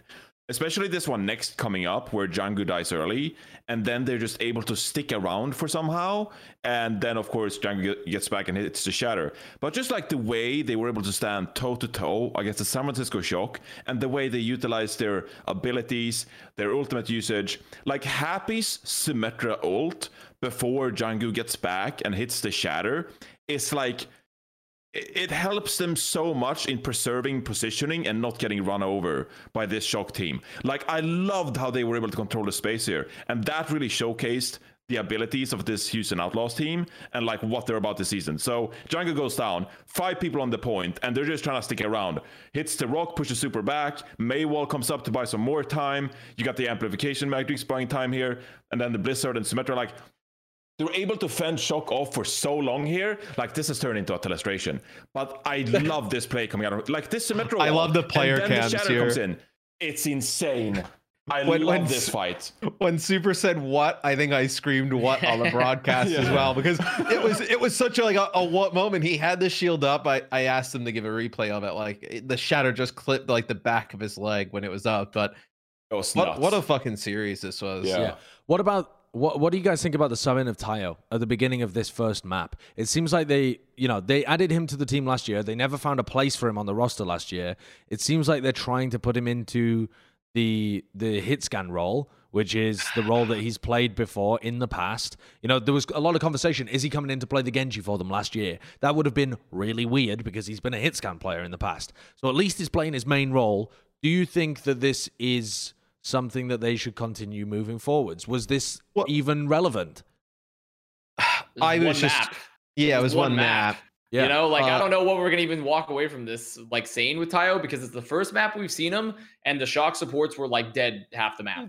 Yeah, So like I don't even know how we're supposed to like accurately judge Tayo. I don't think there's symmetric. I don't think his Symmetra play was great, but also it's really tough to have like great play when your supports are dead like half the map. Yeah, like the, the the one player I would have liked to see more, and I think I said it during the series when we finally saw him at the end was Glister, uh, and he was just sick on the Widow there towards the end. But figuring out a way to work him more into this lineup would be nice. I think. Yeah, this Uh, this series to me was a shock loss. More, it's not that Houston played badly. Houston played amazing. I think this Houston roster still looked like the best team in NA. But this series to me felt like a shock loss more than anything else. Be simply because like there was a period of time where they did the Violet DPS again, and that's when they brought in the Jake Brigitte, and Violet did not get a single kill Nah, he on didn't a. DPS for a map. For a single map, Violet did not get a, a kill. Yeah. I mean, imagine if that was Glister in there to play like. w- you Imagine know, if that was the- Striker. They imagine yeah, if it was Striker, Tayo. right? Yeah. You know, imagine if it was Tayo. Like they had so many. And it's not that Well- Violet. And also, you know, right before this, Tayo did or Violet did just pound on McCree. Like he looked like amazing on McCree Well, before. th- Josh, well, let's Josh, let me- let. I want to. I want to address that Yeah. first, though. The Violet McCree. The first time we saw it, he was shitting on them. Right? They Yeah. played against the Gladiators. They played Gibraltar, and in the post-match interview, I can't remember who it was that was doing the post-match interview. Uh, for the shock, but they said they had really been struggling with that double bubble comp, and so they had just tried different things until Violet was like, "Well, fuck it, just put me on DPS and see what that's like." Was it just me that got the impression that Violet was playing it in exceedingly um, aggressive and Yes, in no, it- it was not and just you. risky? Yeah. He's like right up at the front. I feel like against a better team, that is It gets hard punished. yeah, like Or- very. Well, that's what happened punishable here. That's what Yeah. happened here. Uh, I mean, Violet. It wasn't all Violet's fault by any means. Like No. they, he, like Shock had a really rough attack. They didn't weren't good at taking space at all. Like they're, but like a lot of the times, Violet was just trying to walk in in front line, and they were trying. They were having to put many resources to him. And he- if he doesn't hit his shots like all the time, like he was versus Gladiators, it's just a throw. No, It's just like a really hard and When Happy can play Ash here on Dorado because the sight line is so long, uh, like what is he even supposed to do in terms of like McCree and challenge this? But Anytime Uh, you're I- running a tracer and striker isn't in, I'm gonna say it's a hard. well, I as was just well. gonna That's- say, like, like if you were gonna play, if you were gonna dedicate and play just like McCree Tracer, like, why wouldn't you play Glister and Striker? Like, I mean- or or I mean, it's just a very weird situation or here. with Tayo and I mean Tayo and Striker. Like, I don't know. Yeah, can I, feel just like- see more Tayo? I feel like I don't. I you know I made I coined the term Japanese guy that hangs out with the shock, but I don't actually want it to be that way. Like I want to see Tayo play outside Yeah. of one map on Symmetra. You know, like what? Why is he here otherwise? Why are we playing Violet on the is a nice. I mean, if look at- Violet is good at McCree. Look at this though. It's a nice Like, play by what- Jake. Yeah. Well, it's not goodbye, Jake. It's what, what the fuck is Glister what was the doing? engage? Yeah, what I was mean, the well, engage? well, Just I- walking did- into so- a back so I saw so when we when we uh Fucking when we were simplest casting, kill of when we were life. casting this when we were casting this it was so funny because we had a I don't know if we showed it here or if I had like another view but like basically Glister and Jake look at each other in that hallway they stare at each other and then Jake like pulls like like it's like okay fine I'll just look around the corner and then maybe Glister's like oh, I didn't see him But look how far Yeah, like- like he sees him yeah. During Yeah, yeah, yeah. Like Well, well, this is a Glister before this is on some fucking spirit quest. He's out. He's out Yeah. by fucking. He's Yeah, out he by the fucking uh, the, the factory. Yeah, he's out by the fucking uh, the mega health pack by the factory by the stairs. like look, the tanks somehow were ends up all the way back over there. By the way, Yeah, I mean- this was Oh, this was the worst game I've seen from Shock in. I mean, ages. so Yeah. long. And I know that we've had a long off season, so it has been a long time since we've seen, seen the Shock play anyway. But can we watch this final fight as well, please, Kurt? Because after battering their heads against a brick wall forever, this they're, they're trying to play like the double bubble comp, except with a diva. Because I, I I don't even know exactly why they want to play with the diva here, but. They were really struggling to get their Zarya in position, or really thought that they would struggle, perhaps. But they try and take this right hand side room and they're trying to engage out with the with the nano boost, right? You put your nano boost onto Smurf. They nano def D God, man. They are nano def God, and then Smurf had to pop his primal in midair because he's got a Discord orb on him and no nano boost. And he their gets- entire yeah. thing just collapses immediately. And I tweeted out after this, I said, eh, mad credit to the Houston Outlaws for forcing mistakes out of the shock that you never see from them. Because this wasn't just unforced errors, some of them were, but it's also this general feel of like oppression that Houston Outlaws is comp and their skill imposes upon you that shock are forced into these uncomfortable situations where they end up making, I mean, horrific mistakes like Glister just running into their backline and Twilight nanoing FD God. Like this was this was really poor from the shock. Yeah, but it's just- not like they would do this against every team. It's No, because they were no, playing against a good roster. Well, they were definitely think- tilted before this. Yeah, oh for sure. I also I- think they're still trying to figure things out of like who plays what and when and how to work some of these players in. Like, I just don't think they know yet. The double bubble This doesn't look good. They just don't look good in that comp, I don't think. Sure, but I think they needed a bit of a you know waking up as well. And I mean, this is what happened last season as well Yep. when they they lost back to back to Valiant and Gladiators, right at the start Yeah. of the season. and then people were like, "What the hell is going on with the shock?" And then they they they they just channel all of this like hatred towards one loss for like five months, and they just like enjoy this piece of breadcrumb from one loss and just make the most of it. And I feel like we're in the same position again. Like I feel like they overdid the Violet DPS thing. They're going to go back to practice and just be like, okay, time to get to work and look better the coming matches. If they continue to lose like this, if they continue to lose control maps, like you mentioned, Josh, that's when we have a problem. But I feel like this was just one of those like yearly boomages that the shock needed to get things in order. And credit to the Houston Outlaws. I mean, they played phenomenally, but I I wouldn't be too worried about the shock after this one loss. Yeah. I think that's a very reasonable take. Yeah. yeah. A lot of people are being react Andes after a single week. And you know, there's there's still a lot of the season left, man. A huge amount of the season. We saw we saw like we're gonna talk about Chengdu later on beating the Shanghai Dragons. That also happened last season, 3 0, by the way. And Uh, then Shanghai I'm went and won excited, uh. I think Florida San Francisco is going to be a pretty good game though. Oh With yeah. the play style that Florida brings out, I think it'll be really interesting. Yeah, that's another one that I think is going to get dictated heavily by the map pool, though, because I think Shock are just going to shit on them on anything that comes down to the rush, and then Florida have a decent chance on dive mirror kind of maps. Um, That's in week three, so sure. I yeah, wanted they to, have off. Uh, I wanted to just mention off at the end here when when they went to the player cams at the end. I'm not sure if you can find it, Kurt. Uh, Striker was crying about Oh, the yeah. loss to Houston, and that is to me that's unfathomable commitment and drive to be the best. I can't put myself in the position seriously where I would get that emotionally invested in a week one game. uh, For, for for anything, Well, especially like- in the manner they lost on Havana. though. Oh, it That's was the thing. Hava- brutal, It was the, it was the man. It was Havana loss that I think brutal. really did it. Sure. Jjanggu coming in late, getting that shatter at the very end after Yeah. Shock threw and Spawn, man. Like they Yeah. threw Havana like hard, like super messaged me after. He's like, "That was the biggest throw I've ever seen." Yeah, like we just like Felt like it just playoff felt bad. Felt These bad. team fights felt like playoff games, just like did, the yeah. gravity every team fight had, and like But the what a read from suspense. Jjanggu there. Oh my read. God, yeah. Really That's good read so from good. Jjanggu. Jjanggu's Earth Shatters are the. I mean, I was going to say the best part about his game, but that is almost too reductive because it implies that the rest of his game isn't also incredibly fucking good. But he's currently had the best, um, the best shatter timings and like reads on people out of any of the Reins that we've seen. Even the Reins that have outplayed him, he's still been able to land these nasty good timings on his Earth Shatters and turn fights around for them. Um, he's been extraordinary in that aspect. But but what I wanted to point out here as well is that Striker's like devastated about this loss, and that to me is like it, it's crazy. Uh, The things that I care about most in the world, if I had like one setback, would not affect me this deeply. That to me shows that he cares so fucking much about a Yeah. week one game. The dude has already won the Overwatch League.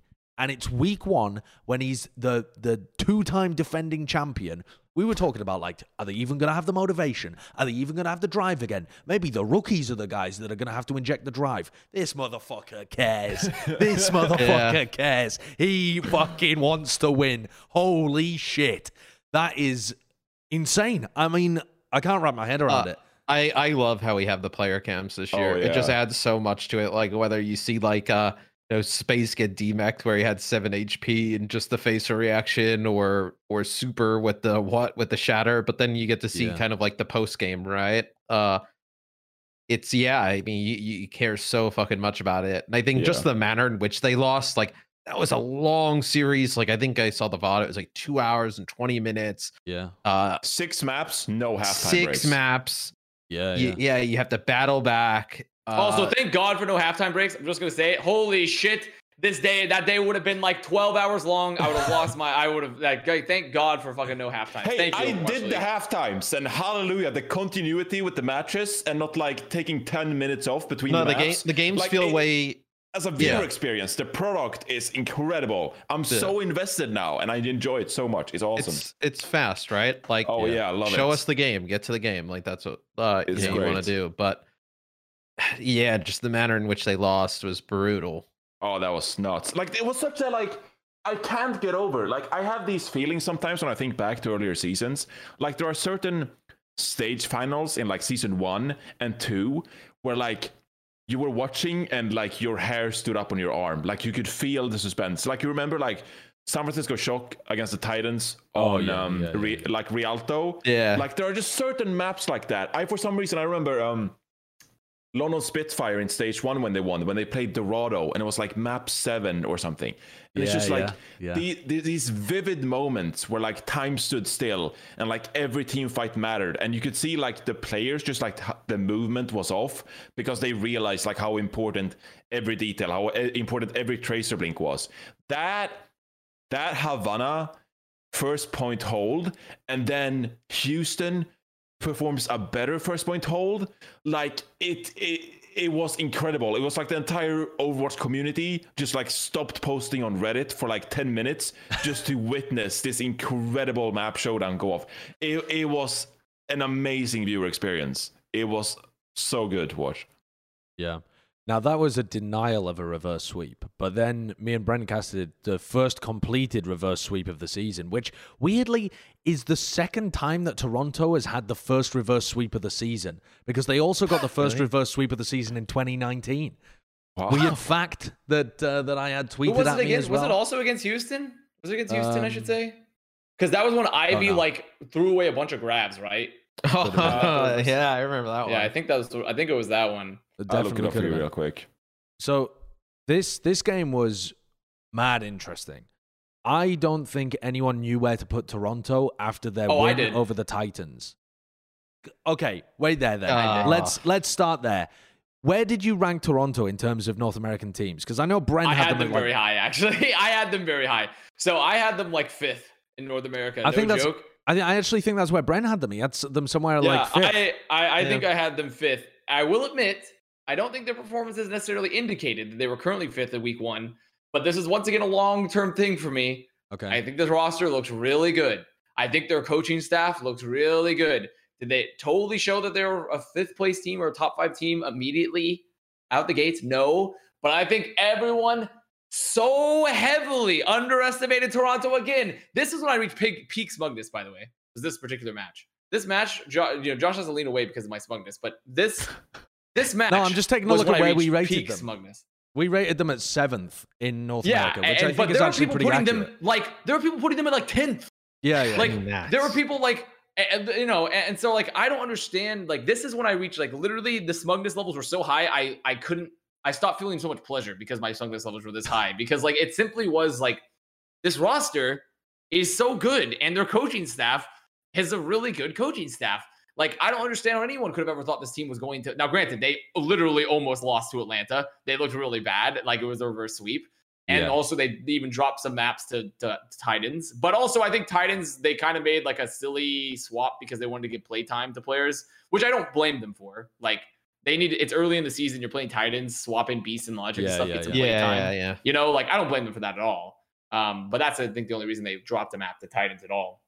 But this was a crazy matchup. But I, I swear, I just don't get how anyone could have looked at this team and be like, this team can't beat Atlanta, like especially moving forward, and they get better. I thought Lastro was really good uh, this weekend. I thought actually, you know what? yeah. I thought I, I would say Lastro's Ana was still good. I didn't like his BAP. Okay. I thought I thought his BAP. I thought the way they were playing BAP was literally the most ooga booga caveman shit at times. Where like they were just like dropping window like left and right. You could tell this is how they want they want to play hyper aggressive because Lastro will just like pop the window up. What like does whenever he even- wanted. Yeah, they would just they would they would just Lastro would get window and he'd probably just be like, okay, window, and he just like window immediately. Like, there'd be like there'd be no thought to it. Like he'd just like go off on an angle, like set up on a perch, and just like window immediately with no thought to it. When you see like compared to like Houston or Shock or like even Atlanta, like how they were time like playing with their windows at times.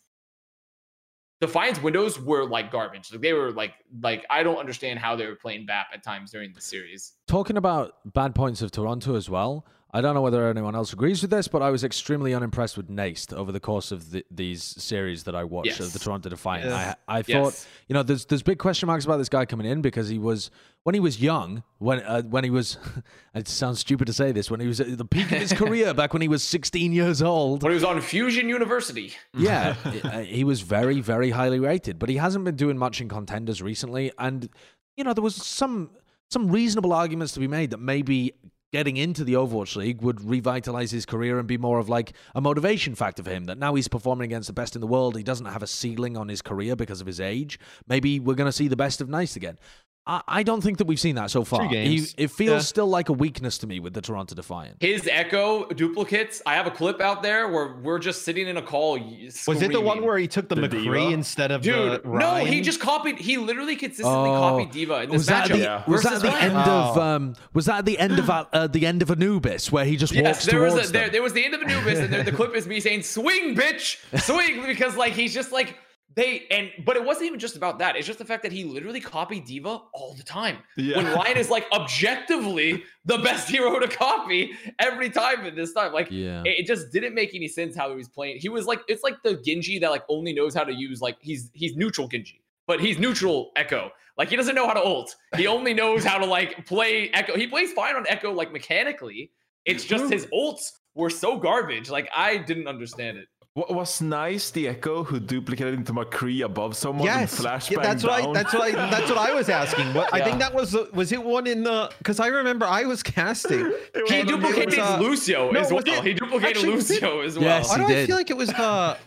What? I, it, it, I don't think it was Danteh. It was an Anubis game on Yeah. point B where an Echo went up and the team was below them, and I was like, "Oh my god, they're gonna come down as Rein and just go go Yeah. fucking ham and just it just fucking like there were so many people there. Fire strike to the ground, one swing, he's got a shatter." And then he becomes McCree and he throws a flashbang down at the ground. He gets one shot off and then he just flies away as Echo. I was like, that was not so that was not rough, planned. man. I was like, that was not the intent rough. of that. This Uh, team looked disjointed though, for sure. I will say, out the I don't know, gates, too. despite the talent on the roster. Also, I also not to bag on Nesy too hard. I think he looked a lot better as the series went on. His tracer was pretty good too. Like his mechanics on Echo and his tracer. You thought were, his like, a lot was better. I mean, I thought it was better as the series went on. I'm not saying it was good. I'm saying it was better as the series went on. I, I, I, I do think they looked rough. Atlanta were boomed on Busan. Like, Yeah. dear lord. They started off like looking pretty solid, and I was like, okay, it's gonna be an easy 3-0. And then like Anubis, you know, it could have gone either way, but Busan, like Atlanta Reign were just like out of it. And I think Toronto benefited from that. But most importantly, like again, Toronto Defiant is one of those teams that benefited from the ability to play double bubble for sure. Like Yeah. I, I think like when Sado plays Winston and Michelle can play D.Va, like and then you have Heesu firing like like Astro. Uh, holy shit, Alas, you're right. This is a good team. This is a This- good I mean, team. I don't know why this is like. Look at the look at the players. Heesu also big. Heesu as well. One of the best players from Fusion last year looked Yeah, yeah, amazing yeah. on He the did Defiant good. all of the He game. You know, like Yeah. the the real big thing for Defiant that really hurt them in this series was that they look super disjointed. They look like they essentially look like an all Korean gladiators right now to me. And that like. no, not gladiators. Yeah, I think their roster, think- they have a really good roster, and like they just look really disjointed. No, Also, I, I- think their Rein play is kind of meh. I didn't think Sado's Rein was great during this series. Yeah. Well, I, I feel like they're you know they Uh. could they could be the new gatekeepers. Is my opinion. Is that Yeah. too low? I've asked. Or are you? I think it's too low for me personally. I think I still think people are underrating them based off the roster and the coaching staff. But overall, this team has a lot of potential. It has a lot of talent. It's just getting it to work together and finding comps that work for them. And hopefully, like they really, Mhm. I, I, I truly think they're gonna fight caveman instincts like hard this season. They're gonna fight them. Like they're gonna go out like onto the glacial plains, hunting mammoths, fucking chucking spears and shit. Because Lastro's gonna be wanting to do like really crazy aggressive stuff, and a lot of it's gonna be really stupid as shit. And someone's gonna have to say, Lastro, stop. Stop putting windows like in places that don't make any sense. Stop jumping away and doing this crazy shit. Like let's like let's just like take control of an area of the window. Let's set up the window play. Like let's let's This com- fucking their uh, their next work. game is against the Justice too. Oh, That'll be a good one. Uh, I it? think that should be an important game. I mean, we don't know how good the Justice are going to be, but if they're anywhere as good as we are expecting them to be, I'm not Yeah. anticipating that to be a good game. Like, I don't Uh, think that Toronto's at that level now. I guess yeah. If the if the Justice are who what we uh, well look we we judge the Gladiators. That's a good their game, it's a roster on bad game, paper. mate. That's one of those games where it's like, if it's close, it's bad. If I it's mean, yeah, close, we- it's not bad because I think Defiant's good. For me, You're it would fucking fit mental. exactly into But my you think, they, metrics. you think they'll hang? You think they'll hang with the Justice? I think they should on pay. I think realistically, if they take what they've learned from these matches, they should be able to hang with the Justice. Should they beat the Justice? I don't know, but they should be able to hang with them. I think people are heavily overrating Justice again. So I think people are just I like, can't "Bro, deal with this Oh, smog. we're gonna have Well, to have a back. We're gonna have to have a vast bag. It's Yeah. gonna be brutal. But but that's that I think that is a fair point. Like we don't know where to rate the justice. Yes. The justice is purely on paper. They have superstars all across the board. That doesn't mean that they're going to be able to win. That's I mean, they don't they don't have superstars across the board. I don't know why their support line is somehow superstar level, but okay. I will. sure. Not quite across the board. Yeah, you're right. But th- when it comes to their tank line and when it comes to their DPS line, they absolutely do have super. Sure, yeah, I agree They're with that. stacked. Um, I yeah, I I was. The, the, Toronto Defiant had some comps that worked really well. I liked this comp that they were running with, you know, it doesn't really matter what their off tank was on, but this comp to me seemed to play to their strengths pretty nicely, apart from Nesy on the Tracer. But Sado's ball and Nesy's timing on when he was trying to engage based on Sado, I thought was very good. That to me raises the question, though, of where the fuck did you even play Beast? I thought that was going to be Beast's role, maybe, on this team, was going to be potentially to play the ball. But Sado looked very good on that. That to Uh, me doesn't even open up any opportunities. Beast is probably like just a developmental piece for the future. Like not. Uh, I don't know where he fits into the roster. but but I mean, like to me, that's a weird thing to have if you have an all Korean roster and you have a developmental piece of a North American player that is not Korean, Yeah. right? Yeah, I mean that's that's a, a very valid point. Uh, I mean, I even I, I think Logix probably has more of a place on the team than like Beast. So you can you can probably find positions you would play Logix. Yeah, Uh, the Tracer, I think. Right, like like if this was like if there was never going to be a situation where Nesy was going to have to switch off of Tracer to something else, like you probably would have liked to see Logix on the Tracer uh here. Probably. But I mean, still, I mean, I know you're coming from from a good place of heart, Matt. But like having five Koreans and then it's like, Yeah, it still doesn't do make any own sense, shit. right? Go play Yeah. Tracer, go pop off. And it's like that's difficult. Uh, it's it's it's it's a weird roster. What, now. I uh, do think uh, it is one of the roles that they could achieve it though. It's sort of like Lucio and Goats. Like it's the one of the few times you can make it work because all you need to know is like, okay, we're diving now. Okay, I'm touching point now, right? Like theoretically, it is possible that that would be po- like same with Lucio and Goats. Like where you have Moth in the in the five Korean players, right? Is that like Moth just said, "I'm speeding." I'm beating, and that's like it. That's like all he's doing essentially in terms of the comms, because like they they only have one very specific role and they just have to achieve that role with a very specific set of comms. So I think it could be possible, honestly, because I was not huge on Nesy Tracer. Maybe the Logix Eh. Tracer could work. The more I'm thinking about Nesy Tracer, though, he did land some sick pulse bombs in the final uh, map of Busan. I, I just felt like he, he wasn't, you know, he's not at that level where he's gonna. I, I think if they had had a better Tracer than Pelican playing, that the Tracer diff would have showed much more. Nesy wouldn't have been able to get away with, with with that. Um. Okay, then let's let's move on. The Philadelphia Fusion. Let's move on to the APAC region for a sec. Philadelphia are 2 0 after their opening weekend. Now, here's where we diverge from the Scrimbucks narrative. Because even though the Scrimbucks said Philadelphia, well, actually, for starters, APAC Scrimbucks were, were fucking shrouded in a veil of mystery. Nobody mentioned Philadelphia as the team that was losing or whatever. We said on Plat Chat that it was like a nonsense thing to try and read into that. And their players were on like 250 ping as well. I think it's fair to say, though, that nobody expected Philadelphia to be this good with two brand new replacement players just getting subbed in at the last minute. no, No one No. had these high hopes of them. I, Yeah. I mean, yeah, no, nobody had this high. We hopes. predicted them to lose Uh, to Seoul. We predicted them. yes, to all, yeah, yeah. all of us, even myself, when I I thought Fusion overall was going to be a better team than Seoul for the year, Uh, I still thought the immediate addition of these players would mean they weren't going to win. I that's- give no credit for the honeymoon phase. No, I don't think it's the a honeymoon phase. mention. It- I honeymoon don't. phase. I, I don't No. think it's the honeymoon phase. I think Seoul Dynasty Honey. is overrated. That's Yeah. my. That's my. That's my once again win in the Scrim Bucks. I think Seoul Dynasty I was mean- overrated, and they're still fundamentally broken, and they're gonna randomly just shit the bed, and they did it here. Yeah, I mean, they're the team that I picked to just kind of Well, drown wait there, wait there, wait there. Yeah. Do you actually think that this was Seoul Dynasty shitting the bed? Because I don't at all. Uh, I mean, thought I this think was a- Fusion played exceptionally well, but there were definitely times here where Dynasty did not seem like to have the coordination I wanted out of their dive.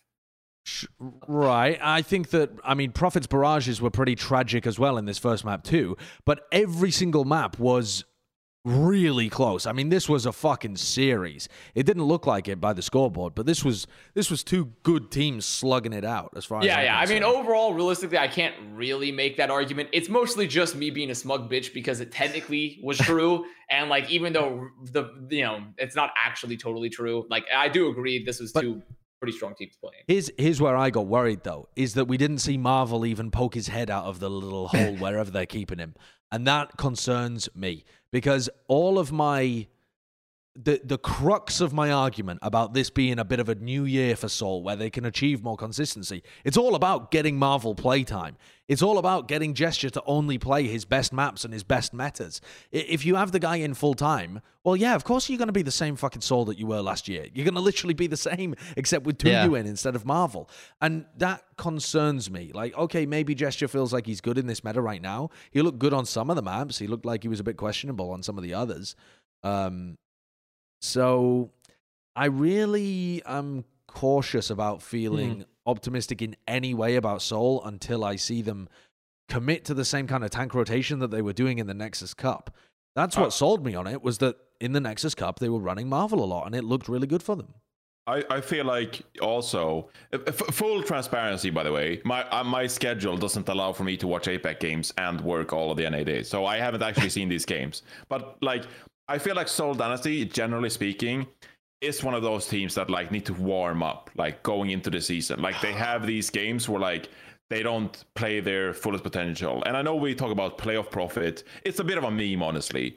but I feel like this is a team that's brought in Anamo now to play with Creative. To you, didn't get a ton of play time last season, and I still feel like this is a team that. Well, I don't think Toyu- I'd say they were overrated. I'd They brought him in as a two they A player overrated. last year. Yeah. Oh yeah, that's Yeah. right. Yeah, he was a two A player. Yeah, I forgot. He did about play quite a bit. but Seoul are overrated, but I also feel like we know that this is a great team. It's just like they, they're not playing at their fullest potential until it's actually playoff time. Also, so, my like, ratings like have that nothing to has to be true. I don't think they're overrated, by the way, because of their skill. It is literally my over my skill rating has literally never been because of their, t- their talent. It's just because this team could literally never fucking figure. They're like, if I put them in a paper bag and told them you must now decide the roster to get out of the paper bag, they will never leave the paper bag. And that is why I feel because simply because Gesture and Profit are on this team, and Gesture they're so baked into the identity of Seoul currently that I feel like it's sort of a situation where they feel committed to these players because we all know Gesture's fucking balling out. Has he's got diamonds on every wrist. Wrists he don't even have. He has diamonds on them, and like they feel obligated to play Gesture because he does fucking pop off on the metas and he's really good. But there's a lot of metas where he's not, but they still feel obligated to play with him and to get like the best to, to, Yeah. to figure out a way to This work is- with I mean, Gesture. it's it's what you were worried about last year, just Yeah. when they had like Bdosin as well, where you were like, "This Yes. is too much London. This is too much London to it's be too different." much London. Yeah, And the thing is, whatever the London London, it's still there. It's still Yeah. there. And that's the whole thing about Seoul. It's literally nothing about this this team being bad. It's just the fact that I feel like they, they get lost in the sauce repeatedly, full on sauce loss all the time. I also think too, uh, we're talking about Philly. You get an idea of what this team could look like at full strength, and it's fucking scary. Like you It know, is, if they yeah. get like P- Poko at full, like uh, you know, on ping, like Astro back, uh, Sh- Shockwave, EQO. Uh, look, I mean, with Carpe and Alarm, I feel like somehow like uh, between like last year, like Carpe is an MVP candidate, and then like they should never play him. Like just kind of the perception of him has been all over the place Uh, with, with him and Alarm when they play like this, I mean, you you have the fucking chance regardless of who else is out there in any series. I mean, these guys are just Oh, fucking nuts. Don't, Carpe- don't dismiss Hotba and Toby. Come on. well, I mean, I'll, I'll let you Well, dismiss Hotba because he's had some map things in the past. Toby, I simp for Toby. 24 7, I sent for Toby. I think this guy is, it's a crime that he wasn't in the league this year, like on a contract. It is I think. Toby's so good. I mean, uh, I really Seoul Dynasty could have kept Toby for for. They could have. worth. I, mean, honestly, I don't, I don't even yeah. understand. I don't Like, even I mean, understand. they, they could have easily have kept Toby. Yeah. Uh, Yeah, I mean, it doesn't make any sense to me. Doesn't Yeah, that Doesn't make doesn't sense to me. make sense. I think they wanna- got wrapped up in the. I mean, the- the on the Philadelphia Fusion, Jesus. though, Carpe and Rascal both immediately, right at the beginning of the season, look elite tier. I, I, that was my impression from watching this game. Was Carpe was it was like Carpe kind of has this weird or had last season. I, I shouldn't say has because it hasn't happened in multiple seasons, but last season he had this trajectory where he started farming at the beginning of the season. Like last year, he was Yeah. fucking dunking on people, on McCree, on Torb, that kind of stuff.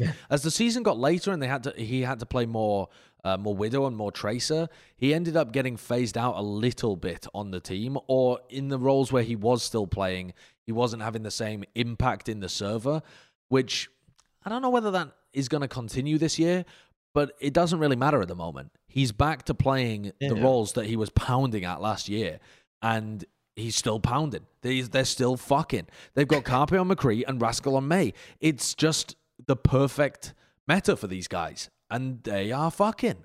It's uh it's crazy when you look across the league of like how many new players that have come in and all these different roles. And like one of the things that still like holds true is just Carpe just fucking dunks on like these heroes, regardless of all the new players that have been brought in. Like Look at this yeah, wall here. It's fucking Stopping sick. Gesture from getting a bubble so that he can't get saved after the flash comes through. And Gesture's like, you know, trying to just poke to gain his primal because otherwise they can't stop the rush comp. And Philly just, you know, normally you don't think of the the the Mei as being that great against the dive comps and they just pff, fucking delete him from the map immediately. They know exactly what to do. Though to be fair, looking at this, this was a really rough rotation for Seoul because they don't have speed and like they kind of just played these rotations really bad. They got like outcomes. and that, yeah. Yeah, for sure. Um, can I ask you what did you think? Did you see anything from Mano?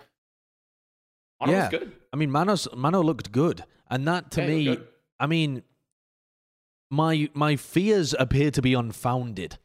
you know, I was genuinely scared that this guy wouldn't be able to slot in easily after having so long of playing with New York, so long playing this reactive playstyle. It, it felt like Mano was a key part of why NYXL was playing like that. Uh, To me, there's still if Mano looks really good here on Philly this season, it just brings up more questions about New York in previous years. It does because Where's there's the still Netflix just so much. Yeah, it's still just so much unsolved shit. You know, like if Mano can play this fantastic aggressive Rein style, then why the fuck weren't they Uh, doing that? And, and he's playing it with Hotba, who was on their team last year. It's not Exactly. like yeah, it's it's so fucking odd, and like you were just like, wait, what? Like yeah, so uh, that that I I still feel like we have some maybe I, they I didn't still feel like it's very early days for Philly. They look fantastic Yeah. at the beginning, but I could still see a world in which the the the pains of having two new players start to show as we get deeper into the season.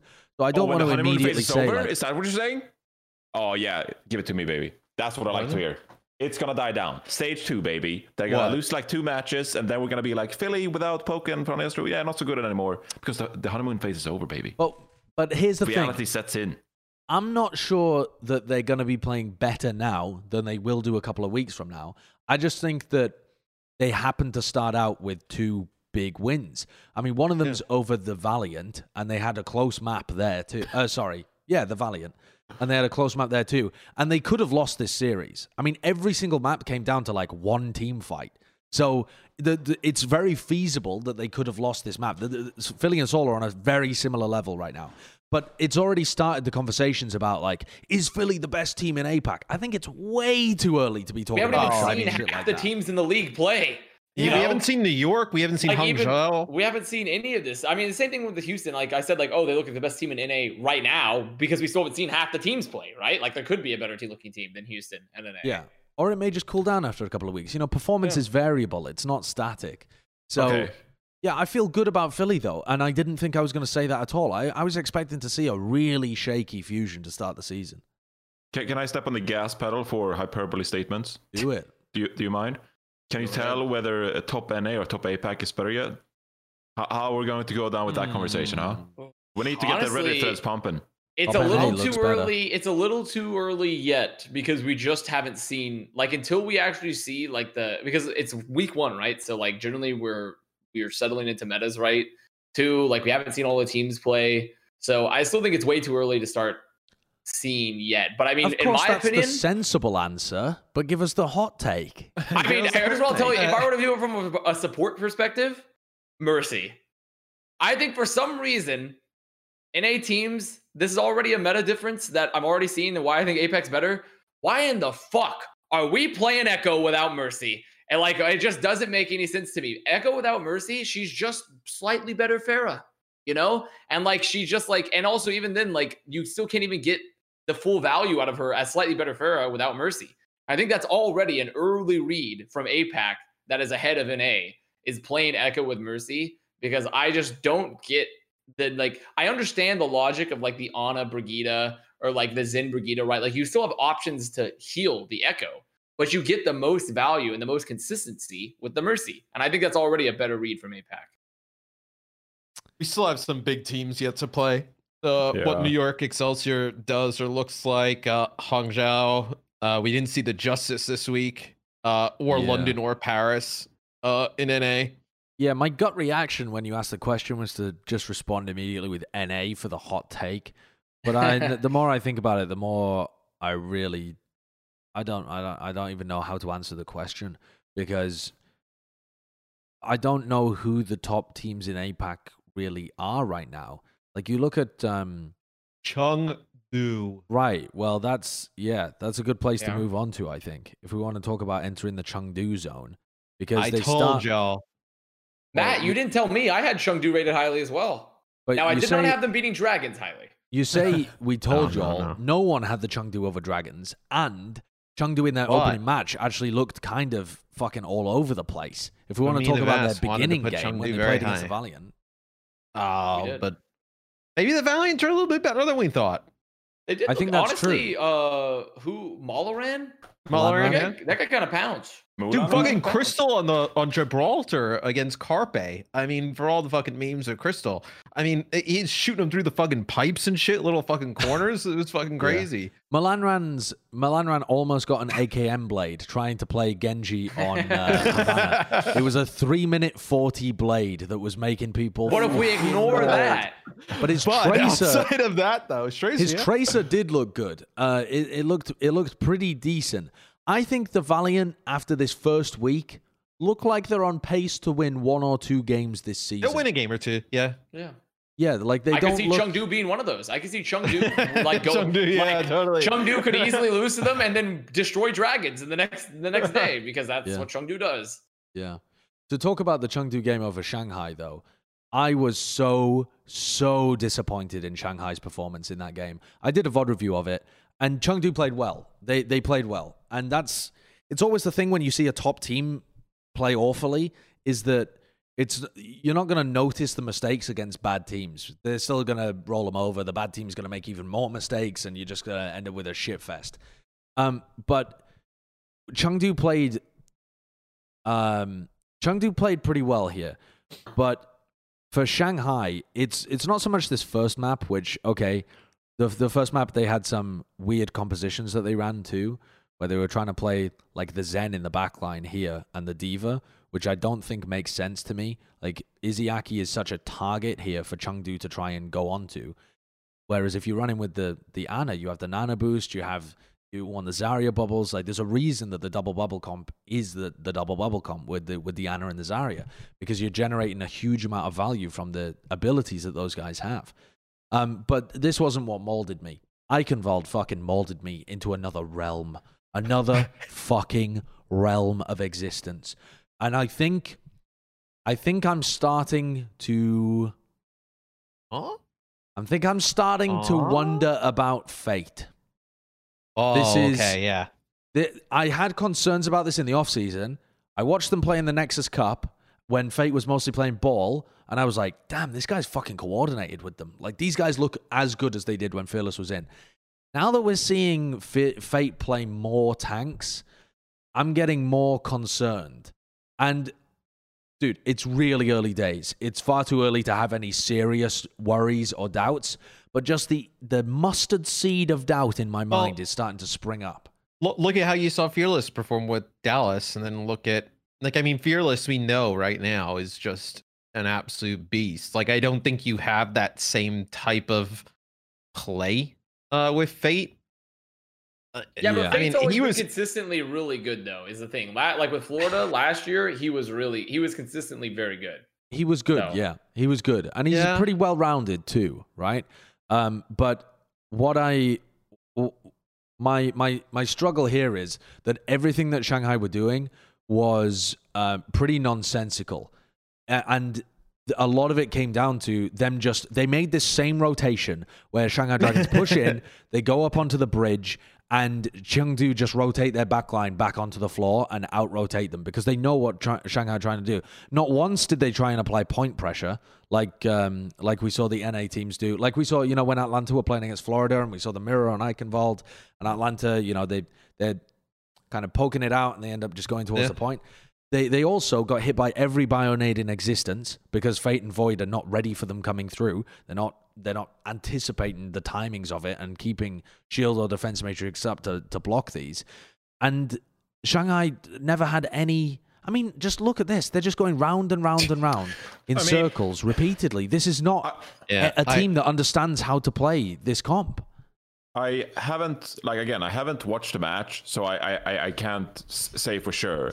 But this to me feels like a team that just hasn't practiced this composition enough historically, even because But dating wo- back to last year, how much did we see Fearless on Reinhardt? A Like, lot, actually. Quite a lot. In rush comps, I know that it went under the radar because rush comps were only good at the beginning of the season and they kind of made their bread and butter later on in the season by playing Winston. But they played rush when it was meta and they were fucking good at it. They were the best team in APAC at the rush comps and they were really, really good at it. And now they just look like. Where's where's the Mei to be able to actually block off angles and get you into positions? Where's the Mei to be able to cut off uh, healing sight lines or Zarya bubbles and try and c- put more pressure on Gaga? No, instead you're going to run with a Reaper and Fleta's like trying to push into them 1v6 to finish off kills in the middle of the fight. None of what they're doing makes sense. It and just then they switched to Moira here. Uh, I remember I watched this actually this morning uh, when I I got up really early and I was just like I, I want to go back and see what the fuck happened in this series and it just looked like Shanghai just really didn't have a clue on how they're to stuck play in Groundhog Day. this stuff. And Yeah, then when the alt cycle comes through, they don't know what to do. It's like they've theory crafted this a play comp. was nuts. They've by the theory way. crafted a comp that they're like, oh, it's good against the Winston. It's not fucking good against the Winston. The Winston is just going to ru- run away from you. They're just going to run away from you. I mean, theoretically, it could be good against their back line, but the problem is dragons sit there and just tie, you know they they just sit there and just never actually take a fight. Like, why are they scared? Like when the Winston jumps with a Zarya bubble, why would this comp ever be scared of the Winston? Just fucking shoot them and then walk in. Like you literally could just walk in and burn the bubbles and burn the Winston, force them to back up, and then push for the back line. And the They turret, literally- you know? What are they, like? What They're are they literally running going round from in here? Yeah, They're pathing the same way every single time. They must have had like six team fights here, and they are pathing the same way are they running time. from the fucking Torb turret? Like, what the fuck are they running? Yeah, from? it's like all the and the thing is they're taking these fights here versus just like you said, Josh, pressuring the point. Why this is the only. going to This is the only time they get to the point. To the point. It's the only Just time they get go to the point. The whole round is here in OT. They finally make it. Oh, that's kind of disgusting. Yeah, this was like a really, but I mean, this really gave me a lot of you know, it's it's the Mold meta right now. But I have central. hopium. I have a lot of hopium for for Cheng for Chengdu right now. No copium Yeah. for I mean, copium for dragons, hopium for Chengdu. I feel like Bro, Chung getting to see Chengdu. Also, another thing I've been vindicated about.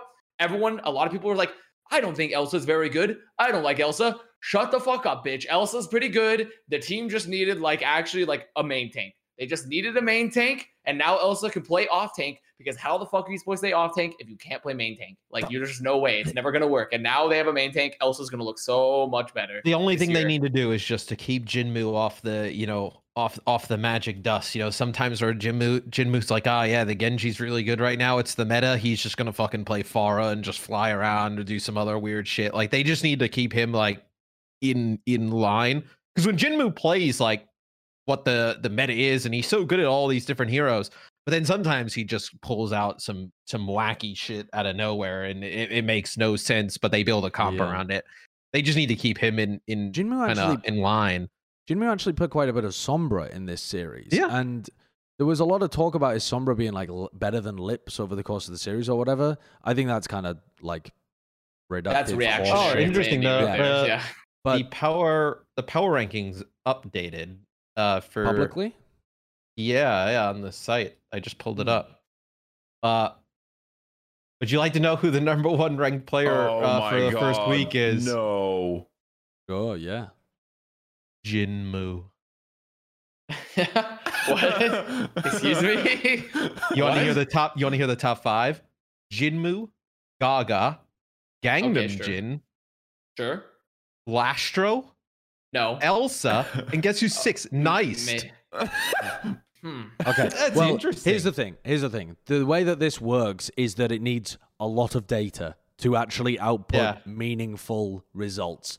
So it's really important that you just give it some weeks to process the data. Like I wouldn't I- even say that like by the by by the end of the third week it should have enough data to be spitting out meaningful stuff. This is I mean this is clearly not functional the at the best player beginning in the because there league. isn't enough. There isn't enough uh, data here. and also, surprise, surprise, winning is good for your score. I mean, So- also, yeah, that's it's crazy to me that OG is currently above Happy in that ranking. You know, like that guy literally won Houston their matches at times. Like he literally like hard carried Houston to win against like Shock. I- I'm so interested with these like power ranking stats and how they develop with the AI over time and like change. Like, I think it's uh, I think it, it'll be really interesting to see like what players like get oddly high ranked that we wouldn't have suspected. Like like Lastro or even Nice, right? We were talking about him earlier in the show. Like maybe his tracer's not that good or whatever, and he was like the number two DPS for the first week. Uh, sure. Yeah. yeah. But it's like I say, I think there's a lot of tweaking that needs to be done. At the, well, not tweaking necessarily. You just have to let Just the algorithm data. actually. yeah, input more data, more Um, players. yeah. The reason that I brought up Jinmu Sombra though is because it was pivotal to their win on Gibraltar, and normally I would not be rating Jinmu Sombra. He's historically not been that great on Sombra whatsoever.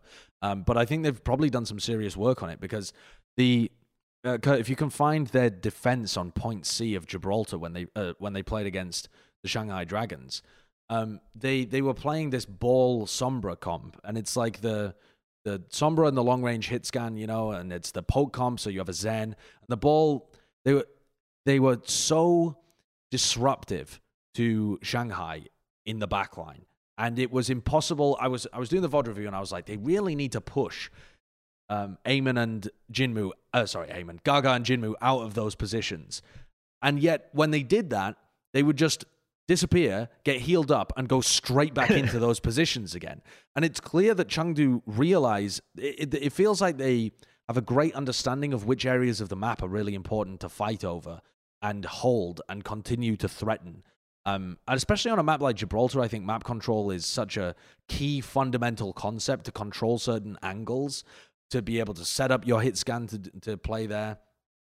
Oh, wait, shit. It wasn't Jinmu then. Fuck, who was it? It must have been Was Lee. it Jimmy? I was just guess I'm sitting giving- here No, confused the whole probably. time. It must have been Kurt's like what?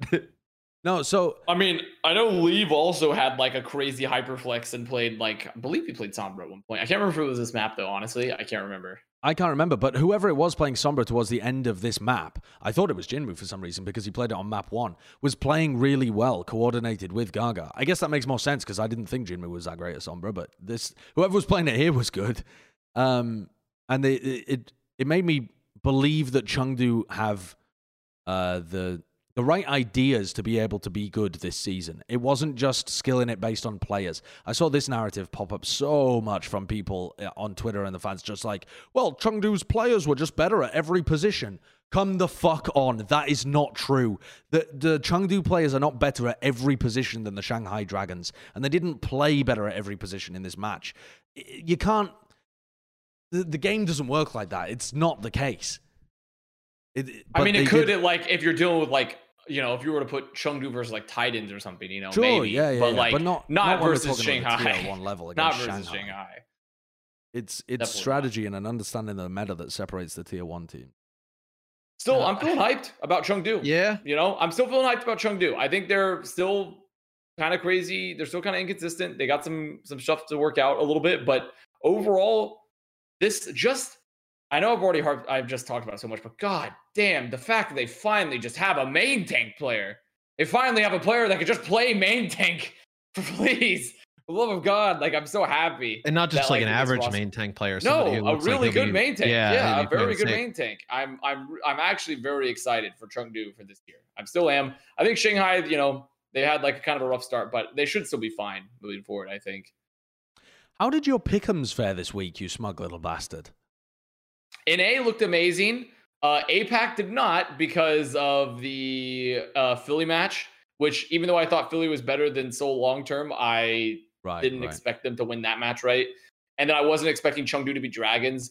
So overall, like my APAC pickums were like eh, but my NA pickums kind of pog. My NA I pickums kind of pog. I think Kurt had the highest Pickums rating of any of the people on Plat Chat. Uh, I mistweeted that. Uh, I got mine confused with Avast. I had 21 Oh. and Avast had 22. So Avast Yeah, Uh, I, I am even the best. smugger. Wow. Wow. Yeah, So clever. you know Yeah. who's So uh, you know who's Yeah. number one worldwide? Hmm? Uh, he he works at uh he works at Blizzard uh with us, and we've worked with him on the World Cup. Jeremy Hammer.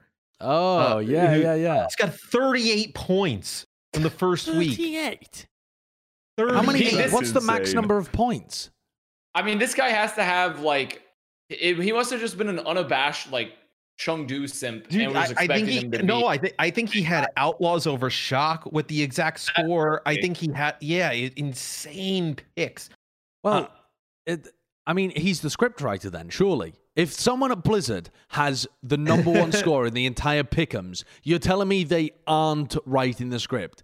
That, that's just No. how you find them Yeah. out. This was this I was all just an crazy. elaborate investigation to find the mole inside the yeah, machine. here it is. Uh, yeah, he got 23 points in NA Whoa. for week one. Dude, he's Look got all, all the those- sp- he's got all the scores right His as well. scores, yeah, with the scores. Holy shit. Script. He only got one of the scores wrong, and it was the Fuel Glads match. Oh This my guy he actually has God. got He the got Mayhem Titans script, wrong man. as well. He got Mayhem Yeah, Titans man, he gave it, too. yeah. But my God, He had that's the incredible. Toronto 3 2. He had the, the Outlaws 3 2. Well, to be fair, I mean the, the Toronto Reign one, like that's not as crazy to me because I sort of had that too. But like I think that like the Like- Fusion Seoul as well. the Fusion Seoul one, Oh. what the fuck? The- the- I mean, he had the he points. had like I I I, I And that's he- crazy. and he got That's double crazy. points for those. I mean, that's Yeah. fucking. That that is, is some wild. baller shit. He's just he's just bet, He's he's, just built better. differently. He's just better. built differently. that is built different. Yeah. Mm, that's that is actually nuts. Um, Kurt, can we take a look at our Plat Chat leaderboard as well, and um, and see like who's at the top of the Plat Chat leaderboard? Because presumably Are we Jeremy. uh, skipping Seoul?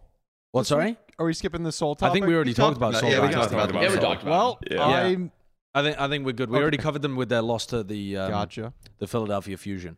Um, yeah, I well, I want to take a look at the Plat Chat rankings for the Pickums because presumably Jeremy Hammer isn't in there. I don't know whether you've taken a look at the leaderboards and seen who's who's at the top or anything like that. But uh, while Kurt pulls them up, I thought this was also a good time to get some closing thoughts, Jonathan. What what was your week? Oh, here we go. Plat Chat. Oh wow. I mean, All right. We'll just from, uh, from week we'll just click on this and wait for it to load. Yeah, the, the Overwatch League website has uh, has crashed on me a couple of times today. Uh, I- I think people are so excited about the new power rankings. So uh, It takes a No, it's while just- to load the pickums. It's like Mm. so many. so I was surprised how many people are in the plat chat one. When Oh, yeah, I like, mean, checked it. I was like, Ma- wait, what? Matt, when I joined the Plat Chat one, when I joined, there was two thousand people in there, and it took like five minutes for the for the link to work to open the leaderboard. that's Oh. insane. Oh, Well, okay. We Plat Chat has just broken OverwatchLeague.com. There are too many people trying to predict like gigabrains on the Plat Chat leaderboard, and um, we've fucked up the whole website. oh my god they really i wish there was a way to integrate like if we could have like dude channel point betting right now is off the fucking like it's off the goop by the way. There was some guy that turned my channel like a hundred like a 200000 points into 1.3 million on like the fucking houston bet. Yeah. Jesus like Christ. If there was channel points for Overwatch League website, you would straight up like stra- the, the- we would start having like commissions looking into like this is gambling addiction because like people are losing their goddamn minds with the pickums and the channel point predictions People- like together. People were asking me Crazy. if I was going to have channel point predictions in my Twitch chat while I was offline casting. People were People asking me to losing their them. minds. There, people are Yeah. losing their minds. The, the the dopamine cycles, the fucking, it's crazy. like it's crazy right now. I, I'm a small time streamer, Andy. I get like you know maybe 100 viewers consistently, like when I play Overwatch, and I have people gambling in my chat when I'm offline. Like I come back and like people are like gambling at like 8 p.m. I'm not even on. I haven't been on all day, and they just like gamble away in my chat. Like it's actually absurd.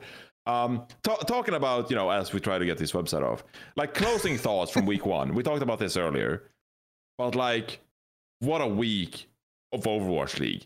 everything from the matches. I mean, the Houston San Francisco match was epic, but even like the vibe, the community engagement. I mean, the memes, the edited video memes on competitive Overwatch Reddit has taken it to a next level. I don't know what to credit, whether it's TikTok or whatever, but but the small little teenagers editing videos have taken it to the next level. Like you remember that rock from the Dallas Fuel Houston Yeah. Outlaws match? Like immediately get it onto a meme, uh, the super reaction onto a Simpsons clip. Like they're on the ball. The entertainment is off the charts. So I- I'm loving season one so far, or season four so far. Yeah. Yeah, I think the memes are. I have a clip circulating right now of me. As soon as the as soon as we the scrimbuck started to go down, I have a clip circulating to me saying I'm about to be an insufferable bitch on Twitter. And everyone just taking that like context and just like posting it everywhere. So it's been a good. It's been a really good start, honestly. I can't think. I feel like this is the best start since like season one. Mm. Legitimately, has been the best start of a of a season. It's been a really really good start. Quite interesting because the the viewership doesn't reflect that. The viewership for opening week is the lowest that it's, or for the opening day is the lowest that it's been. It's down. It was down from like 138k last year to 100 and I don't know 112 or something this year around. But I feel like I feel like engagement from fans has gone up. It's like Yeah. less of less of just the um the random people poking their head in to see what's going on, and more like actual fan excitement for the league beginning. Yeah. I mean, what uh, I think there's a thread up now that's like the the opening weekend uh of this season is the third, fourth, and fifth most viewed videos on the Owl channel on YouTube yeah. right now. Uh, just a really good weekend for like Overwatch esports in general. Uh, I also think in terms of the game, like I I was pleasantly surprised with how much diversity in the meta there was. Uh, I think in terms of balance, like you saw so many different heroes played in not not even like meme ways, like meaningful ways. Uh, where I I hope that continues uh, throughout the season. Uh, you just Yeah. don't just don't know with in terms of like uh, how balance goes and whatnot. But uh, really strong start, and I think as well, like we have so many more sick. Like we haven't seen uh, New York, we haven't seen Hangzhou, we haven't seen the Justice, the European teams with all of the new European players. Like, uh, still a lot more to unpack in terms of what the overall league looks like. Yeah. I guess we're still waiting, but I'm prepared. By the way, for the European teams, as a final thought, I'm prepared to take that copium. The European copium, it's gonna be off the fucking chain when the copium starts coming through. What do you mean the European copium? Because as soon as the European teams lose, the copium's gonna be through the roof, baby. They had like that. What they had like a couple like okay-ish like preseason matches, and everyone's like, "Wait a minute, they're still good." Wait, European? So wait, guys, why are we doubting? Why are we doubting European Overwatch? But then I'm gonna be waiting. I'm gonna be waiting. There's gonna be a canister in hand. I'm gonna be filling it up as the copium enters the room from Europe, and it's gonna be, oh, it's gonna be delicious. It's gonna be a Mhm. delicious time. Uh, the, I think we've just broken the entire website. I don't think we're going to get to the Plat Championship review. yeah, it's, have. it's I mean, broken. I I- don't know what to do. we we Okay, just well- absolutely boomed the Overwatch League website. I don't think it was intended for the entire like enormous community to all be on the same leaderboard, apart from the global one, which probably has way more resources behind the scene. Um, yeah, just fucked their infrastructure, didn't we? I wonder how many people actually joined in the end. Because we had two, like I said, we had two thousand when I joined, so there must have been more afterwards because we tweeted about it too. That's that's, That's wild. absurd. Actually, it is Yeah. wild, isn't it? People are people are loving it. Now, I'll tell you what else people love. People love power rankings, and that's what we've brought in this guy for because he was a genius last time. He's going to be a genius again, and if he isn't, gives us an opportunity to crucify him. So, and that's That's that's, what we're all that's what we're all looking forward to. We're redoing the them? day. Oh, listen, we're doing we're not redoing them. Here's here's the thing. What we did before was end of season rankings. People mm-hmm. call them power rankings, but it's kind of wrong. What we're doing is like predicting where people are going to end at the end of the season. That shit that we did is some kind of like looking into a crystal ball looking fucking foretelling shit. That is, it's just nonsense. It's guesswork. This is trying to Yeah. try and see where we believe the teams are ranked in the West right now. Like week one, week two, beginning of the season. Who's the best currently? This is using the data that we've already got. I've asked. I mean, Houston's you- number one. you wanna put I think, Houston at right? I think one? we can all agree, right? Houston's number one right now. right now. I mean, it's just it's just right now, right? Like we're just looking at based Yeah. off this past week. Like today, like like- today. Outlaws legitimately have to be number one. The Yeah, shock no at number joke. two. The shock at number two. I don't think yeah, they fall shock at number far. two. Yeah, Yeah, I mean, uh, yeah, I'd agree with that. Shock at number two. What sure. What the heck are we gonna do with the teams like Washington, for example, where they haven't played yet? Should we just leave Just them put at the them bottom? in the yeah, just put them in the blank tab. You know, just take them out or something. Okay. Uh, Who the heck do we put at number three here? I think- you have- Dallas? I mean, Honestly, honestly, honest- is up there. It, it's either going to be Mayhem or Dallas because the so there's two arguments for both, right? Like Dallas, they can't play hit scan, which I think is a major downside. but but Fuel, I think currently has a far better grasp of like the rush meta in particular, and they're able to sort of make their unconventional comps work. So Yeah. it's I really think- where we're feeling between there. I think Florida have won against much worse teams at the moment as well. If we're Yeah. talking about like our our current rankings of where those teams would be, Yeah. um, I would rate Dallas above them currently. Yeah, and I think I- that I that think they're is- is- three and fair. four though. Yeah, they're three and yeah, four. that's three Sure. and four. Yeah. Sure. Yeah, I agree with that. Um, at that point- Toronto we've got- five. Well, we've got Yeah. Boston down at the bottom, right? So then it becomes well. At that point, it becomes a question of: Do you feel better about Atlanta or Toronto? Actually, Oh wait, what No, I about the mean, Gladiators? What about I mean, the we're also forgetting Gladiators? oh, sorry, here. yeah, Yeah, Gladiators. we're I forgetting about gladiators. them I mean, if anything, I would say that like, I mean, it's tough because for gladiators, you know, they had the loss to shock. Okay, whatever. Then they lost to Houston. So I think Gladiators deserve to go next. I, For I, me- I kind, I'm kind of with you there. I'm not. I'm still not huge on Reign, and even though Defiant, I'm bigger on Defiant than Reign. Defiant looked kind of weak in the opening week. They didn't look like they would necessarily beat Gladiators right now. Like they would probably have a close match, but I don't necessarily think they'd break. Yeah, they'd beat Gla- them. So Gladiators is still a good team. That Yeah, being I think said, Gladiators Would you do fine. Gladiators?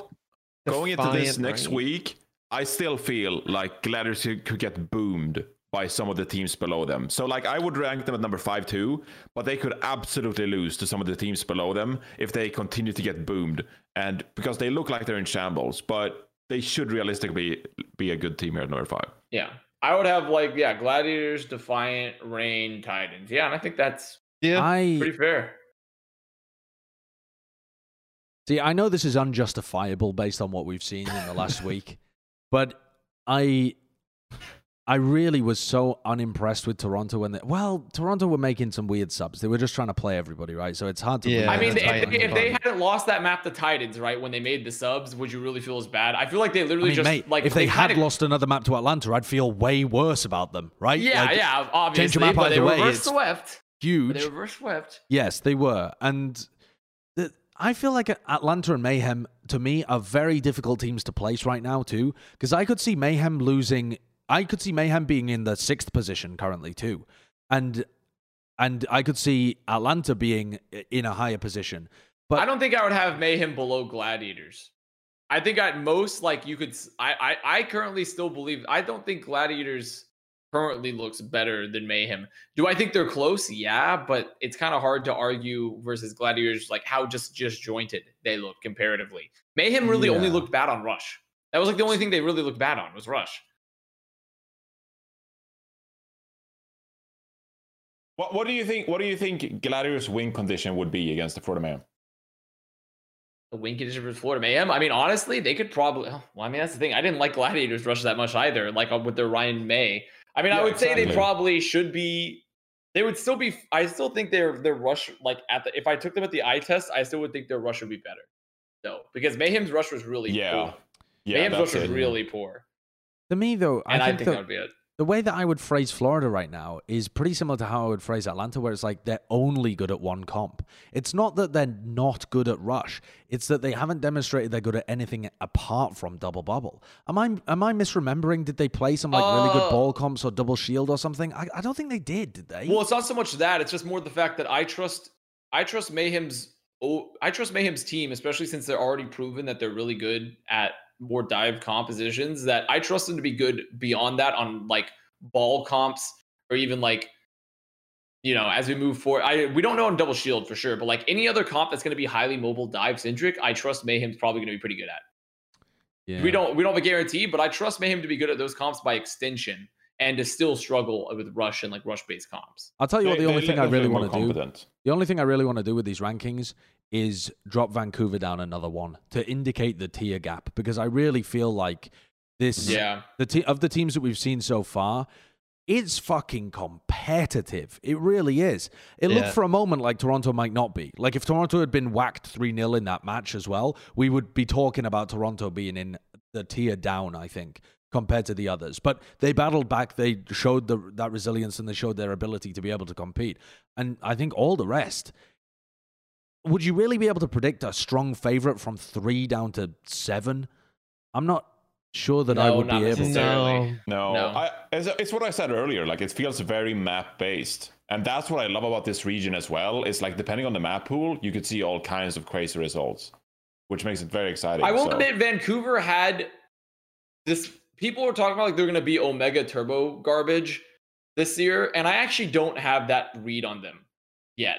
I think there was moments where Vancouver, especially versus um, who did they play like yesterday? They played like Defiant. No, not Defiant. They played Mayhem? Mayhem. Even versus Mayhem, they won like the map they won against Mayhem. They won fair and square. Like Okay, but Their Florida rush was- trash on rush. yeah, yeah, Like, but but, but that's not the point. The point being, if Florida looks trash, you shouldn't be losing to like essentially. People were saying Titans was going to be like Boston season two, season three tier, you know. And even if you're looking really, really bad, you shouldn't be losing to those teams if you're like expected to be a top tier team. Like Yeah. their rush actually looked okay. Like I think their DPS line, Teru, his Mei, Mhm. not bad. Sarah's Mei, yeah, that's good. I think people were underrating Fre- uh, Fred, Mr. Fred Wiener, Fred. Fred Wiener a little bit. Fred. He I played pretty well. I- yeah, he actually looked okay. I think people underrated him a bit because they forgot that he actually looked okay with Atlanta on season two. He actually looked like okay at points, like not bad. yeah. So I think I, I do think there's like some okayish points. Like even Linkzr, Linkzr looks solid on hit scan. Dalton looks solid on hit scan. Like I do think there were some okay moments for Vancouver I this past weekend, but their support line. Oh boy, there there needs to be. All right. hopefully, They gets I only will, changed. I will say on Titans before we move on, I have definitely gained more respect for them uh, when they eventually go up against the likes of Paris and London Spitfire. Whereas before, I'd be like Paris and London are gonna win those. I think Titans could actually beat you know beat some of those lower end teams. Yeah, there's there's some there's I some think they play things against up in them the this air week. potentially. I think Titans play Paris this Mhm. week. I think That's so. a really cool match. Mhm. That's a really cool That's match. I legitimately like. Me and I Bren are casting that. that they could win. Me and Bren casted Houston Boston at the beginning of last year, and I'm getting similar vibes from this game again. I hope so. I want I want another toilet bowl so bad. I love Oh, toilet boy. bowls. I love toilet bowl. It's coming Another up. toilet bowl. Hey, It's They're coming so up. fun. It's a Brennan Sideshow toilet bowl coming straight at you, I think. But I they only have 16 opportunities this season to take a win, right? That's quite different to other seasons that we've seen Yeah. in the past. Uh, most of the time you can argue, "Oh yeah, well even the bad teams will eventually trip somebody up." We're not really talking eventually this year. There is no eventually. There's No. 16 opportunities. That is not very many whatsoever. Um do you feel like they have a better chance of being able to take wins or the Valiant do in APAC? I think my Yes. gut my gut originally just said the Valiant because of like maybe like they're able to beat like Guangzhou or Hangzhou is not that good or Seoul Dynasty does a Seoul Dynasty for a day or something like that. Uh, I don't know though. That's that's tough. I think it actually depends on how like Paris and London look. There's more beatable teams in NA Yeah. for Titans to probably, like yeah. to like go at. Yeah. Yeah, I'd agree with Probably. that. That's probably the real thing. It just comes down to there's more beatable teams in NA. Mhm. Okay. Well, let's um let's move on to the APAC region then and uh and do the APAC rankings. So, who are the teams that we haven't seen so far? We haven't seen Hangzhou. We New haven't York seen and New York. Hangzhou. Yeah, it's the only Um, two. I like that LA is just question marks. It's the the Beijing Bears. The Beijing Um, Bears. All right, so so those two teams go down to the bottom. I think, you know, in, in terms of the actual leaderboard, the Charger at the bottom right now because they Yeah, didn't win a match. yeah. Fair. Yeah. Yeah, that's fair. When I look, I'm a little at, upset. That is that is one L I took heavily. I've taken a heavy charge L currently based on my preseason. but Save my boy I- Krong. I would still not rank them above the Valiant, though. Uh, sorry, I would still not rank them below the Valiant. I would say, like, I think that Why? why? I mean, Why the, the fucking roster is just really they should be better than the Yeah, they should. I mean, they Just should. should. Yeah. They just should be.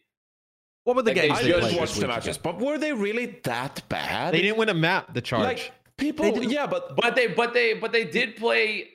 I mean, You they can played still a get dynasty. three they O's. played their shit Positives? together.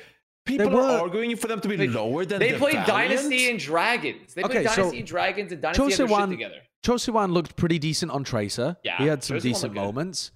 Um, what I else? think Krong's still fine. Krong Yeah. is still Krong. Krong is still Krong's Krong. He still looks good What in happened these to matches. Kariv? Uh, Meh. yeah. Um, Mandu. Yeah. Meh. I, I, I feel like this. I feel like though, looking at Charge, this is another team that just doesn't have their shit together yet, and it's not a talent issue.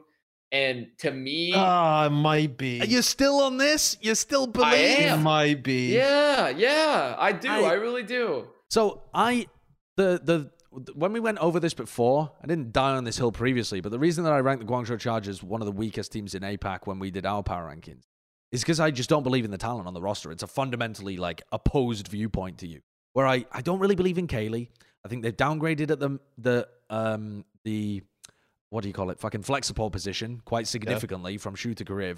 And I also th- feel like I don't have that much faith in Mandu either. So you've kind Mhm. of taken a team that had a decent core and you've cored out the best piece. Well, maybe maybe not the best pieces. That might be the wrong way of putting it because I still do believe that the tank line is pretty solid and Krong looks like a good piece that would excel elsewhere. But I feel like they've downgraded at the positions that they've changed. Like every change that they've made has been for the worse this season in terms of the Yeah, I I, mean- I don't think Mandu's a downgrade necessarily. I feel like Mandu has a lot of potential to be very good. It's just we haven't because you just it don't yet. rate Chara very highly, though. Uh, no, I didn't rate Chara very highly. It's not that Chara was bad though. I, it's just like I didn't rate him very highly. I thought he was like a mid-table APAC support, maybe a little less. I think Mondu has the real potential to be really good. I I, I actually I, I casted Mandu in contenders in 2019, and I've kept kept tabs of them since. And like, I think Mandu's good. I mean, Okay. I, I think Mandu has the potential to be like a very solid player. I mean, fucking Myunbong came from that same team, and their support line back then it was Mandu Myunbong, and it was really fucking good. And like, I I I think there's, and also I do agree Kariv is a downgrade on Shu, but I don't think it's a huge downgrade because I think people are kind of low on Kariv simply because he played a really rough year with Defiant last year. Um, I, I actually do think their support line has potential. I think their tank line's still really good, and Choisehwan's already proven that he's going to be pretty good. I think Yeah, yeah, it's more of just like where do they go with the rest with their you know with with Kaylee and stuff like that. Um, yeah, I think I do feel I overrated them a little bit, perhaps this year. though bit. I do feel like I overrated them a little bit, but I still think they're going to be pretty good. I still think they're Yeah. going to be good as the year goes on. I think it comes down to the teamwork and identity that we touched on. Um, because when we actually talked about the Guangzhou Charge, we were like, they, they, if they are going to win, they need to be the consistent team in an inconsistent region and beat on teams like Seoul Dynasty when they like turn up and they don't know what they're doing. Chengdu on their off days, uh, Philadelphia Fusion. If you know they didn't do well with Hotba and uh, Toby, that's the matches that Guangzhou needed to win. But as you know, you've already told us that they just looked that they had no identity and like couldn't Yeah. find their play style, and so they have nothing. They, they also they need to be playing Eileen more. I, I've never Yeah, felt stronger about a point of like playing a player. Eileen had a breakout year last year. He he was always a good Widowmaker, Doomfist player. This was the kind of role that he inhabited in, in 2019. 2020, he when when Nero had those visa issues, he stepped the fuck up. He was playing Tracer for them. He was playing Genji for them. He was playing whatever the hell the team needed, and he was doing exceptionally well. I don't mind if you specialize him in long range hit scan. He has a good widow. He probably can play the Ash and McCree and stuff like that if you really need him to. The guy seems flexible. Maybe that's going to be a struggle for him, but I think that he is probably going to provide more value on that role than Kaylee is. Kaylee looks lost at the moment. I, I don't, I don't think The two players that excite people the most on this roster are Eileen and Krong. Uh, I mean, those are the two players Yeah, I think yeah. people want to see. Yeah. All right, so let's let's get into the rest of it. Are we? Well, actually, I suppose we should I mean, solve this yeah. first. Chengdu number one, Whoa, baby. hey. Chengdu number one. Let's Get go. on the fucking train, baby. Yeah, I mean, I won't even fight that point. I think Chengdu Nope. does deserve to be number one. Yeah. Philly Ooh, number What about. Philly though? What about Philly? Because people are going to say Philadelphia beat the Seoul Dynasty. Both Chengdu and Philadelphia beat the Valiant, but you could argue Philly looked slightly better when they did that. Um, Chengdu got kind of Shanghai. What? Sorry.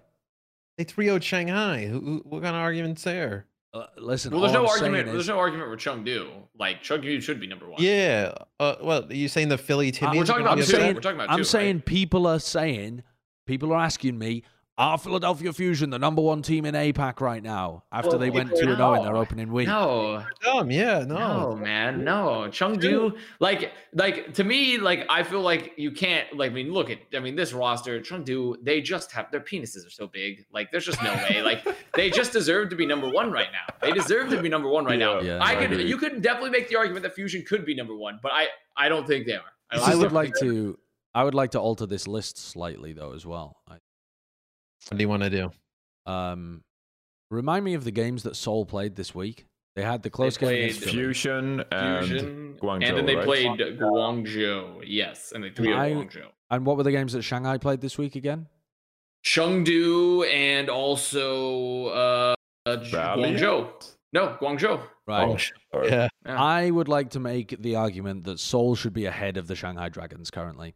From what I watched, from what I watched, the It's all you. mistakes that the Dragons were making were larger than the mistakes that the Seoul Dynasty were making, and the successes that the Seoul Dynasty had against the Fusion, I, I'm gut. They were really close in that game to the same tier of level. They were neck and neck with the Fusion, but just getting edged out at the end of every map. there was not a significant tier difference. There was a tier, di- well, not a tier difference, but they they were not close to beating the Chengdu Hunters, Shanghai Dragons. They weren't. They weren't competent in that match. They made a lot of significant errors. I think that I think that we're being cruel to Seoul and over. We're giving I- Dragons the benefit of their history in ranking them third right now. Holy shit. I don't hate that. I'm Uh, going hard on them because I know that they're going to rebound later. I, well, I don't. I doesn't don't matter where we put them now. I'm not as confident on as, as in fate as I think some of you guys are. So I don't I don't entirely hate that. Now saying that I'm not entirely confident, you know, in the gesture thing like we talked about earlier. But if they started to play Marvel, I feel fucking cool about it. Like uh I I think the main tank thing is going to be an issue for Shanghai all season, to be honest. By the way, Shanghai well, we don't have also, any direct comparisons between the two, right? Like we just are basing it Yeah, how they looked in both their matches, right? Well, we they didn't play against each other, but they yeah, both exactly. played against. But war. They didn't play any against like they They, also played, didn't they play both any played teams- Guangzhou. Yeah, they both played Guangzhou. That's true. But yeah, uh, true. the other thing that that makes me doubt the Shanghai Dragons' form at the moment, and that's like how I want to phrase this, is just their current form. It's not indicative of what they're going to do in the future. I think it's extremely fixable, but they're running a lot of counter comps to the meta. They're not running meta shit currently, and I think that that's not gonna. It, it's that's fine to do if you're skill gapping your opponents and you are defining the meta and you're busting up on other teams. When they played against the Charge, they were having close maps against them where the Shanghai Dragons were trying to force countercoms, trying to play like Pharah Sombra against the Guangzhou Charges, um, uh, against their rush comps and against uh, their their uh, uh, dive comps as well. That to me is not a sign of a team, especially when you're then close with a team that's not won a single map, but like the maps themselves were close. That to me is not indicative of a team that's in great form right now. They didn't shit on the charge. They they were relying on like countering their compositions and playing off meta stuff. It They doesn't inspire me week. with confidence, especially when when they go up against a good team, they get slapped. Uh, what there's shaky signs here for week one in Shanghai. Shanghai, uh, their next two games are Hangzhou and NYXL. In week which are both which are both going to be kind of like question marks because we haven't seen either of those teams play. Yeah, Potentially both of those teams are all over the place. Like they could either be the second best in the region or Yeah. like among Yeah. Guangzhou. This week there's some. Uh, I, this week you see Philly, Hangzhou, and Chengdu, New York. Uh, I mean, I think based off pedigree alone, But that's not what these goes to are. number three, it's not pedigree. but- It's not history. It's current form. well, it's not, yeah, it is. It's based off current form. That that's true, but also, yeah, I mean, Uh, I, I I'm willing to give up Seoul to number three. I think I'm willing to give that up for for this week. Yeah, I think I'm, I'm willing to say. I it. feel like this is the hot take that will be discussed heavily on competitive Overwatch. I, I, yeah, I mean, the, I don't mind Shanghai that. I mean, fans are going to maul. I'm a fucking brains out. Shanghai simp, but I can't stand for what I saw. I can't justify it. I can't excuse it. It was poor uh, play. I mean, be- that Chengdu clip. Oh god, that Chengdu That clip was of a them bad rotating around like that's. Yeah, That the level like of a uh, Boston of last year. Kind Gibraltar was bad as well. You guys didn't even like get to see the clips on Gibraltar. That that was also bad. Maybe I shouldn't go watch him. you I think should watch the should just to series. see. That series is worth watching. Yeah, I think you I, should. you know what? I, as someone that was perpetually down on Seoul too, I I'll give it. I'll give Seoul a three. I think I'm I'm I'm behind it. I'm behind it. And I'm not, yeah, I mean, and I'm not like bigging Seoul up massively either. I don't feel like mega confident about them uh, rocketing to the top. But okay, the next thing to do, I think, is to run through, through some uh, some preds. We've got our top five matches of the week for next week coming up. Yep, this is a monster episode. But the thing is, in this first week, people want to talk shit, about four all the teams. People want to talk about all the teams, even the good teams, even the bad teams. to attend. No, no, no. I'm All off right. Today. The first one I want to go over is an absolute club banger with a team that we haven't seen yet. It's number one, the Washington Justice against the Dallas motherfucking Fuel. Holy shit! Yeah. Yep. We've already Oh we my sort of God. talked this one out before though, didn't we? We sort of Did talked this we? one out before. Yeah, because I said because well, I guess we didn't. I guess we didn't. well, as the as the resident smug bitch PhD Yep. in the room, Oh Uh, no! I personally think the justice hype is not unfounded, but once again, essentially Atlanta levels of overhyped, in my personal Oh. opinion. Oh, Atlanta I'm taking that personally. Yeah. Jesus Be- Christ. And I'm going to tell you my reasons for it, especially now after seeing this last week for Fuel, especially now. I am still not confident in the Washington Justice coaching staff. Still Fair. not. I am very confident in the Fuel coaching staff after this first week. Yeah. Secondly, their support line, I, I'm not huge on it. Not huge on the Justice support line. And to me, s- they're the two most important aspects of any team outside of like coaching staff or just looking pure players tanks and supports. Is and supports right now, especially, are uh, such an impactful role with the BAP. Like having your BAP being able to like get good window timings and have solid lamps and and like get value is key. I am not huge on Bebe. I am not huge on Bebe. And closer, I actually think is like I, I think closer is a little underrated after last year, but I don't think he's still top tier. So Sure. I I'm just not big on those two things in particular, and that's why Fuel gets the edge. Who did when when we when we bring up Washington Justice's support line, I think it's a very fair criticism of the team, but I also feel like the rest of their roster is so good that it makes the supports look even worse by comparison. Yeah. If you were to take in isolation Bebe and Closer versus let's say like Rapel and Jecse, because that is a, a support line that's going to be Yeah. fielded by the Dallas Fuel. Do you feel significantly better about Dallas there? Because I don't personally. Yeah, I do. I feel- do. I, I, don't which like. I don't feel significantly bel- better about them if they keep doing this Rapel swap though. That shit's dumb. I don't like that. But if they, if it's just Fielder Jecse full time, Right, right. That's what they've committed to. I feel Yeah. way more confident about. I that line. think I think this could be definitely like the matchup of the week because uh, uh, uh, what I'm predicting to see is just like two double bubble teams, just like with insane DPS players going head to head. But I think Washington Justice is gonna win it out. Like I Sparkle was also Doha, worried like I get it, but Decay and Assassin, I think will just like set a new precedent in terms of DPS fuckery in the Overwatch League. I'm- and I think they're just gonna take it to Doha and Sparkle. Like Doha and Sparkle are good, don't get me wrong, but they have some hiccups, and I think Assassin and Decay are just like on another level. I'm a little bit with Josh. Like if you uh when you look at like Mag and Fury, Decay and Assassin, like if you added a support line that lived up to like how we view those, like who the fuck would have to be back there? You you would have like the uh, gladiators back have to put line. fucking, Yeah, uh, Jo- Jo- JJoNak and fucking Leejaegon back there and be, be like, oh yeah, sure, it fucking makes it makes sense. Like uh, they're like closer and Bebe are gonna look worse compared to you know those four. Regardless, that doesn't mean I'm I, I still have a lot of questions about them. I I tend to think though the other four might be so strong together that they can mask some of the issues. And the supports just don't need to uh uh ooga booga caveman. Is that the term that we used earlier? Yep. Ooga Yeah. Booga caveman their last row? windows. Yeah. yeah. Oh, that's Okay. reserved strictly for last last show. Okay. I definitely think that there's some questions to be answered here about the Washington Justice, though, right? And this is a great Yes. match to do it. Like, we don't really know what Justice is going to look like. Uh, we just know that they have a cool roster on paper. Explosive. They play the Titans though, so they probably get a win. Also, I think this should be a super close match, though. I don't think this should be a blowout either way. I think this match, like, even though, like, I would not be surprised to see Fuel lose. Is the thing? I'm not over saying like there's no universe Fuel will lose this match, right?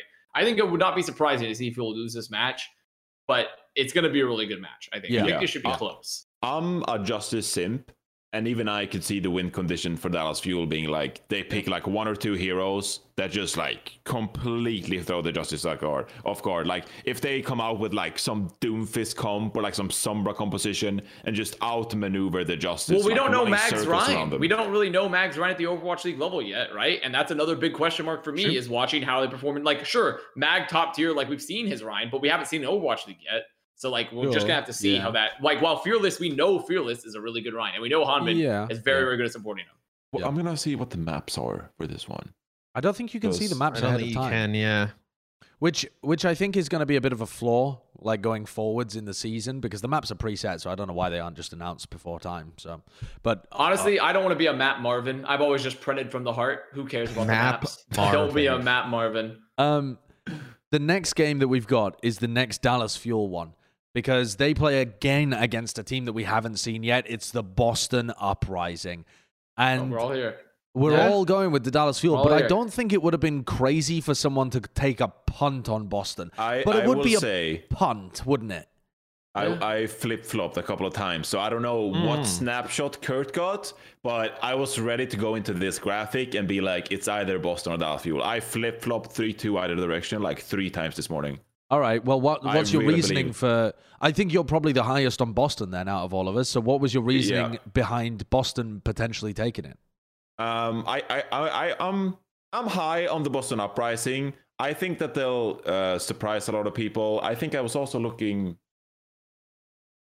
Yeah, now when you ask me, I can't really understand why. but okay, okay, okay. actually, actually, this this was this was for uh, I, I this was for another matchup, Josh. But we'll get there. But I Ah. do think that there was an Uprising, they are they are actually like an underdog, and I think they're going to fight upwards because I think they have a lot of uh, great players, and I think they'll definitely expose some teams in the Overwatch League. Like if you don't have your shit together, like Valentine's gonna come for your ass. Like that's just how it is. I really believe that. That is. hmm. That's graphic. Yeah. Yeah. graphic. I, I think they have a lot of great players, like a, a backline of Faith and Myunbong. That's going to be good. They picked up GaeBullSsi this this past week as well. Yes, that's a great addition. I'm not not even like talking shit about Punk. Punk is good, okay, but GaeBullSsi and Stan One tank line. That's a solid tank line. I think Boston Uprising. They'll consistently be a good team this season that is going to abuse some teams that aren't consistent or are struggling with the meta. Because I think as well that like Lori is going to be able to coach this team and actually get some decent compositions going. I don't think they're going to be world beaters by any means, but I think there'll be a solid, like, Gatekeeper. s- yeah, gatekeeping, but slightly better. Like, Right. I don't think they're just going to default lose to good teams. Like, Are I you putting think them in the same tier as like an Atlanta or Toronto of what we've seen this week? Would that be like a 50-50 coin flip kind of game for you? Yeah, I, I'd say I'd say uh, Boston Uprising are to me what Toronto Defiant are for Avast. I Okay. mean, so what, All right. so you would say you'd have them top five? Well, I mean, when, when we did our rankings, I did say that like the the the peak level for Boston Uprising is certainly top five NA. The peak, if a Okay, lot of yeah, shit goes fair. wrong for other teams, but That's I don't fair. think That's they'll get little- there. But That's a little Yeah. bit hotter than my take. I God, think yeah. personally, Yeah, but uh, it's, you know uh, that's that's fair. also- I, I think Boston will be better than Reign long term, though. I will still go with that. I think Boston's going to be a better team than Reign long term Really? okay, yeah, if everything works out for them. Yeah. yeah, sure. Yeah, if, if it works, if they, if there's if this team comes together, and God, if they can get GaeBullSsi in the states, hmm, because also Punk, I, I've never been, I never thought Punk was bad, but I've always just like I've never been down on Punk. You know, I always felt like he performed well, but he never seemed like a player that was going to take a team to like the top level. But this could be his year, right? Like who knows? He's probably they're probably going to play with Punk in this next match. GaeBullSsi because else they'd have to play with GaeBullSsi on ping. Yeah. They had a shit so, like, last year. This this could be this could be his. Yeah, he had a bad team last year. Like the, the it wasn't a great. So like maybe this is the year where like you know Punk really impresses me. So like who knows, right?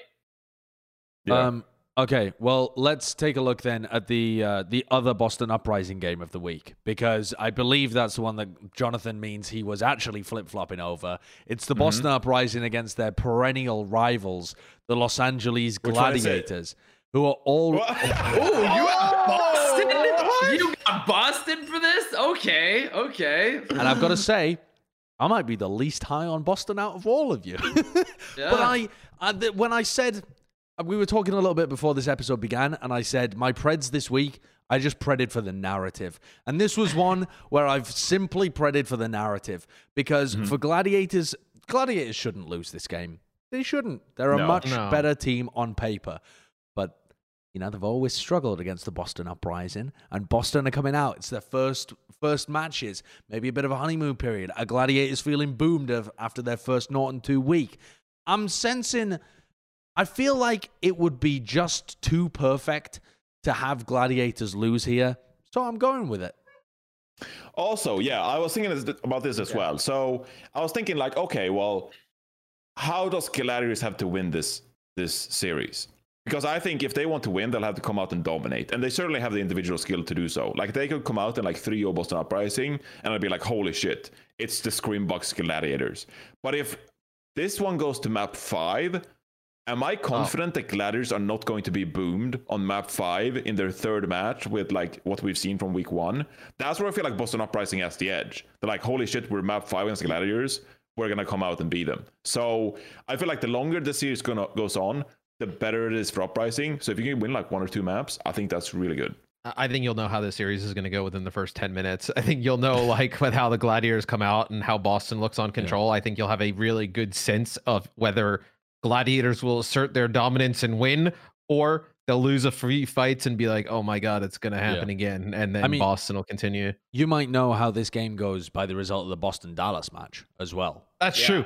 Yeah. Yeah. because I do think there's I do think there's I like and I'm not picking Boston because I'm particularly high on them across the season. I actually don't believe in them that much. Like I think the idea of them being fifth in NA is a, a, a miracle run, to be honest.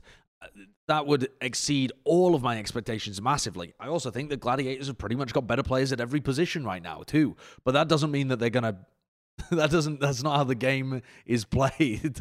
Boston Boston have also got quite a bit of hype around them uh, around the like scrim bucks at the moment too. Not as much as Gladiators obviously, but people are people are fairly confident about Boston coming into the league. Fuck it, I'll jump on it. I, I will also say Gladiators are playing on Friday against the London Spitfire, and the result of that match could very much impact everyone's prediction on this upcoming Boston Uprising Gladiators map as well. Because I have I have Gladiators beating London Spitfire on Friday, three to two. I think that's gonna be close, man. So if you know Gladiators win three two, maybe even lose three two to London Spitfire, you never know. I think a lot more people will lean Boston Uprising come Saturday. Uh, I hope for Gladiators' sake they don't lose I mean- or have a close game to London. I feel like that'll have be to uh, win. it's this not week. out of the realm of possibility. No, it's No. not. But But for Gladiators, they really do need a 2 0 week coming up. Yeah. Like, that's what Oh, they absolutely. need. Yeah, you can't be dropping. Get if for the team of Gladiators aspirations, you can't be dropping matches to Boston and London. But wouldn't it be funny if they did? Okay, let's move over to the APAC region. Um, I can't remember which of these comes chronologically first. I think it's Spark against the Philadelphia Fusion, which is our number six match of the week. Um, am I right with that? Can someone take a look at the schedule? Spark. Fusion. Oh wow! We have three people pick. Wow, we actually Wait- have three people. Pick Wait Spark, a pick Spark? second. What the fuck is this? I thought I was the only Spark sim here. No, what is this? No, uh, me too. Me too. I'm a Spark sim. me too. I am stunned. The Philadelphia Fusion with Hot One oh Toby. my god, I did take the Rascal Spark. and I, Carpe. I don't think I updated my thing. I was going to take Philly, but yeah, I like Hangzhou. Give me Well, that's some- not a good. That's sorry, not a good how the fuck? How the fuck do we do a power ranking where I'm begging you, begging you to get Spark out of the 12th position, and then we come in and you're rating, you're rating them above Philadelphia, a 2 and 0 week? How, how has this happened? Oh no, I I He's so not I talking to made me. I had Spark high on Oh, my ranking. I, I made these predictions. Uh, I think I actually may have filled this out during week one because I also had, yeah. So All right. Okay. I think Philly. I had Philly now. Uh, Okay. Okay. All right. Fair enough. Okay. Fair enough. Well, just Why me did and you take Avast fucking then in the Hangzhou? pink camp. Well, here, Josh. How about you explain your defense of Hangzhou? How about you explain it? Well, here's the thing. I am a Spark simp. I simply think that the talent on this team is is top level. And that- Preach, preach. Go on. go. but I think there's some serious issues that this team has to overcome to be able to get there. Their their coaching staff hasn't really done anything in the past before. They um they have obviously these communication problems, but the Hangzhou Spark have been good before. They've been good in the past. And I just think that this extra oomph that this team is able to deliver and the long period of time that they've had to be able to scrim before the season began, the the length of this preseason is only going to benefit the Hangzhou Spark, I think. I know there's these fucking wild rumors flying around that maybe they were the team that was losing to um, Valiant or whatever. I don't know the truth of any of that. I don't know. I don't want to buy into it. And it doesn't I- fucking matter. Doesn't matter if they were. Doesn't matter. Yeah. I I could see the spark being shit at the beginning of the year. I can see it, but I just can't help but be enticed in by their strength on paper and that beautiful little pink logo. Kapow. So we've seen Philly go two and zero in week one. Well, Okay, let's- I mean, let's admittedly, be it was clear only about- Seoul Dynasty. Let's be clear about the two and zero. One of those is against the Valiant too, right? Yes. Like Yeah. we're not. We're talking two and zero. Like they've fucking two big wins on the board. One of them's And a also, gimme. we literally haven't seen Spark, so it's not like some sort of like crazy, like, oh, Spark just lost to Val. Uh, well- like, there's literally no metric to which to rate Spark other This is what I wanted to qu- clarify. Are you predicting Hangzhou because you'll be you think they'll be better than Philadelphia Fusion performance in week Yes. one, or do you think that Philadelphia Fusion overperformed like in week one and like they'll bring it down a notch for week two? No, Does this I- make any sense? I am so Yeah, tired. yeah, no, I get what you mean. I think when I look at the Philadelphia Fusion against Seoul Dynasty game, right? Because that's the that's the meat of how you assess Philadelphia. That Mhm. they they played well. Both teams were good, but both teams weren't top tier. Both teams weren't fucking knocking my socks off with how good they were playing. It was just teams taking chunks out of each other back and forth, or not Alright. even back and forth actually, because Seoul ended up getting the worst end of the majority of it. But I wasn't. I was impressed because my expectations coming in were very low for Philly because I thought, well, fuck, how can they win with two brand new subs? So now my expectations are at a reasonable level for Philadelphia, but my expectations for Spark are already at that level. My expectations for Spark are to already be as good as Philly showcased us this week, as good as the Seoul Dynasty showcased us this week. And that's already being tempered by the fact that I know that they have comms issues and stuff. If if this team didn't have comms issues, if this team had a good coaching staff, motherfucker, I'd be rating them as one of the best Rank teams in APAC. APAC. Yeah. they, they have they Yeah, the rank one Championship APAC. contender. no they they they have all the talent, right? I mean they they have a, they have a sick roster. So I feel like it's Uh, like a sick roster dragged down by communication, dragged down by comms, and they're going to be at a similar level to Philly with two subs. if they put that- it together what I'm though, I mean they'll be fucking sick. Exactly. Like I really do. I, and also the thing is, this is entirely we haven't seen them play. We're early in the season, so there's not like a lot of data. So like just guesswork. this is literally me projecting my preseason rankings onto another prediction of saying I believe Spark was going to be better than Philly before the year began. really? I still you had believe Spark it now. above Uh, Philly. Yep. End of season Oh, rankings. Yeah. Spark above Philly. Yep. Yeah, Oh people my mauled it very heavily about that. Though to be fair, at this point, it's kind of a tradition for me to make to piss off Fusion fans because I just find it funny. I just kind of find it funny to piss off Fusion fans at this Okay. point. So like, it's kind of. But I, I honestly do believe this roster is fucking nasty. I believe this potentially is like the best roster in the league, even if they could just get it together. Okay, I Yeah, can't. yeah, Dude, don't yeah. saddle me with this guy. Don't. Yeah, I'm. I'm yeah. high on them, but not Yeah. that high on them. Yeah, think about that one. Think about that one for a minute. Okay, now. Yep. E- You've been But, eating the but pink I didn't think I didn't think, but it didn't matter how good the roster was because I didn't think they were ever going to be better than like a shock or something because like they were just never going to be able to get it together enough. Okay, They were never well going to be let's able to beat them. let's continue this pink trend and talk about the next Hangzhou Spark game of the week. It's them playing against the New York Excelsior, and we have not seen the NYXL either. So I am excited to see where you guys have gone with this. I Oh, feel wow. like I feel like old uh, old huffing the pink mist over here is going to be extremely high on the Hangzhou Spark. But let's see. Yeah, Yeah, still got them. Yeah. Here we go. Ooh, Ooh. Yeah. I'm buying into Scrum. But once Scrimbucks. again, there's no there's no evidence to dispute. Like we're this is Nope. just preseason rankings we're doing, Yep. right? There's just preseason rankings. Yep. So that's it. I'm- I mean, I'm buying Yeah. the Scrimbucks on New York, though. I am buying them. And this is because it's been a continued. It's like a car salesman where they give you the pitch and then you're like, nah, no, I'm not interested. And then they keep going at you and keep going at you and they just bully you down and bully you down. And eventually you're like, oh, I'll take the fucking car. All right, I'll buy New York. I'll buy the stonks. All right, let me down in week one, you little fuckers. Let me down. Because that's what I'm expecting to happen. I've, I've, I've saddled myself up foolishly. I'm not that high on New York. Like, I don't buy into the Scrimbucks that hard. I'm a bit more like a Vast, you know? Like, Scrimbucks a bit overrated. Don't want to go all the way there. I think week one for Hangzhou and New York is the beginning of the boomage for the Hangzhou Spark. I think people are going to be, just like Vast, are going to be sorely disappointed by the performance of this team. I don't, I understand they have great individual skill on the roster. I understand that the peak performance of this team has the potential to be amazing. But I think they're going to be a dumpster fire. I think they're going to be garbage. And so, therefore, I'm pre- predicting abo- against them both times in week two. Oh, both times as well. Yep. All right. Well, Matt's disappeared, so let's And if let's I'm actually. wrong, I'll buy all the stocks. You know, I'll buy at a higher price. It's all good. I mean, let's still move on. gains to be made. Oh, hello. Wait, Hey, New Hugo York. was just beating my door down. who was? Hugo, he was Oh, just your- your tiny little dog. Your dog that? is- yeah, the this tiny big. dog. Yeah, yeah, yeah. He did. He did it. Hey, come here. Do you have like a cardboard door? He's got his marshmallow in his mouth. Okay, New York in their next game. Then Matt, uh, Jonathan said that he was predicting against them in both of the series. They play against the Chengdu Yeah. Hunters. Is anyone crazy enough to have them against Chengdu? Oh, no. No, no, no. That's not what I said at all. Chung. It's, this is pure. I am. I'm seeing it. The eyebrow raise. This is a man. I see it already. You're high. This is a narrative. This is a What narrative is slash this? scrimbuck spread. The narrative slash scrimbuck Of spread. course it There's is. No, Of course Yeah. it is. There's no good Oh. reason to believe this, but I'm going for it anyway. You know, crazy shit happens all the fucking time in APAC.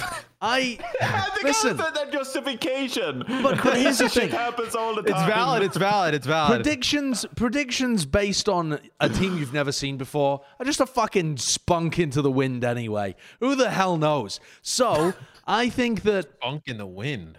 Yeah, a little bit. I think that um, the the style that Chengdu plays, revolving a lot around the ball, playing a lot of poke compositions, that's gonna play into Guangbun. And I think if this if you if this guy performs like he has done in the past in contenders, in the the scrim rumors as well, he might just fucking lay down the daddy dick and give them the business New York style. He, I can deal with the Avast smog. I can't deal with the sideshow smog if this happens. Well, the I thing is can't. though, I can't no, take I any can credit for this at understand all. this though. This one actually makes sense. This is like It this doesn't make see, sense.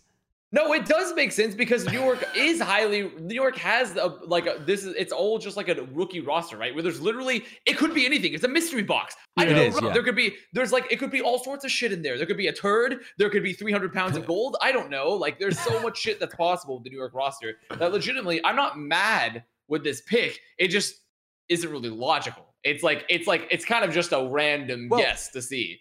It is a bit of a random guess, except that I wouldn't feel that confident predding New York against a team where I thought that they were going to get forced into a lot of really like teamwork based matchups or some kind of rush mirror or something like that. But I don't get the feeling that that's going to be the case in this game. I think this is going to be some good old fashioned DPS hamming it out because of the way Yeah. that Chengdu played when they came up against the Valiant, because of the way that Chengdu have been generally leaning with their comps. I think it's going to open the door quite a lot for for that to be a huge factor in how they play in terms of Guangbun and one of the other two DPS getting fielded and having a large impact on the game.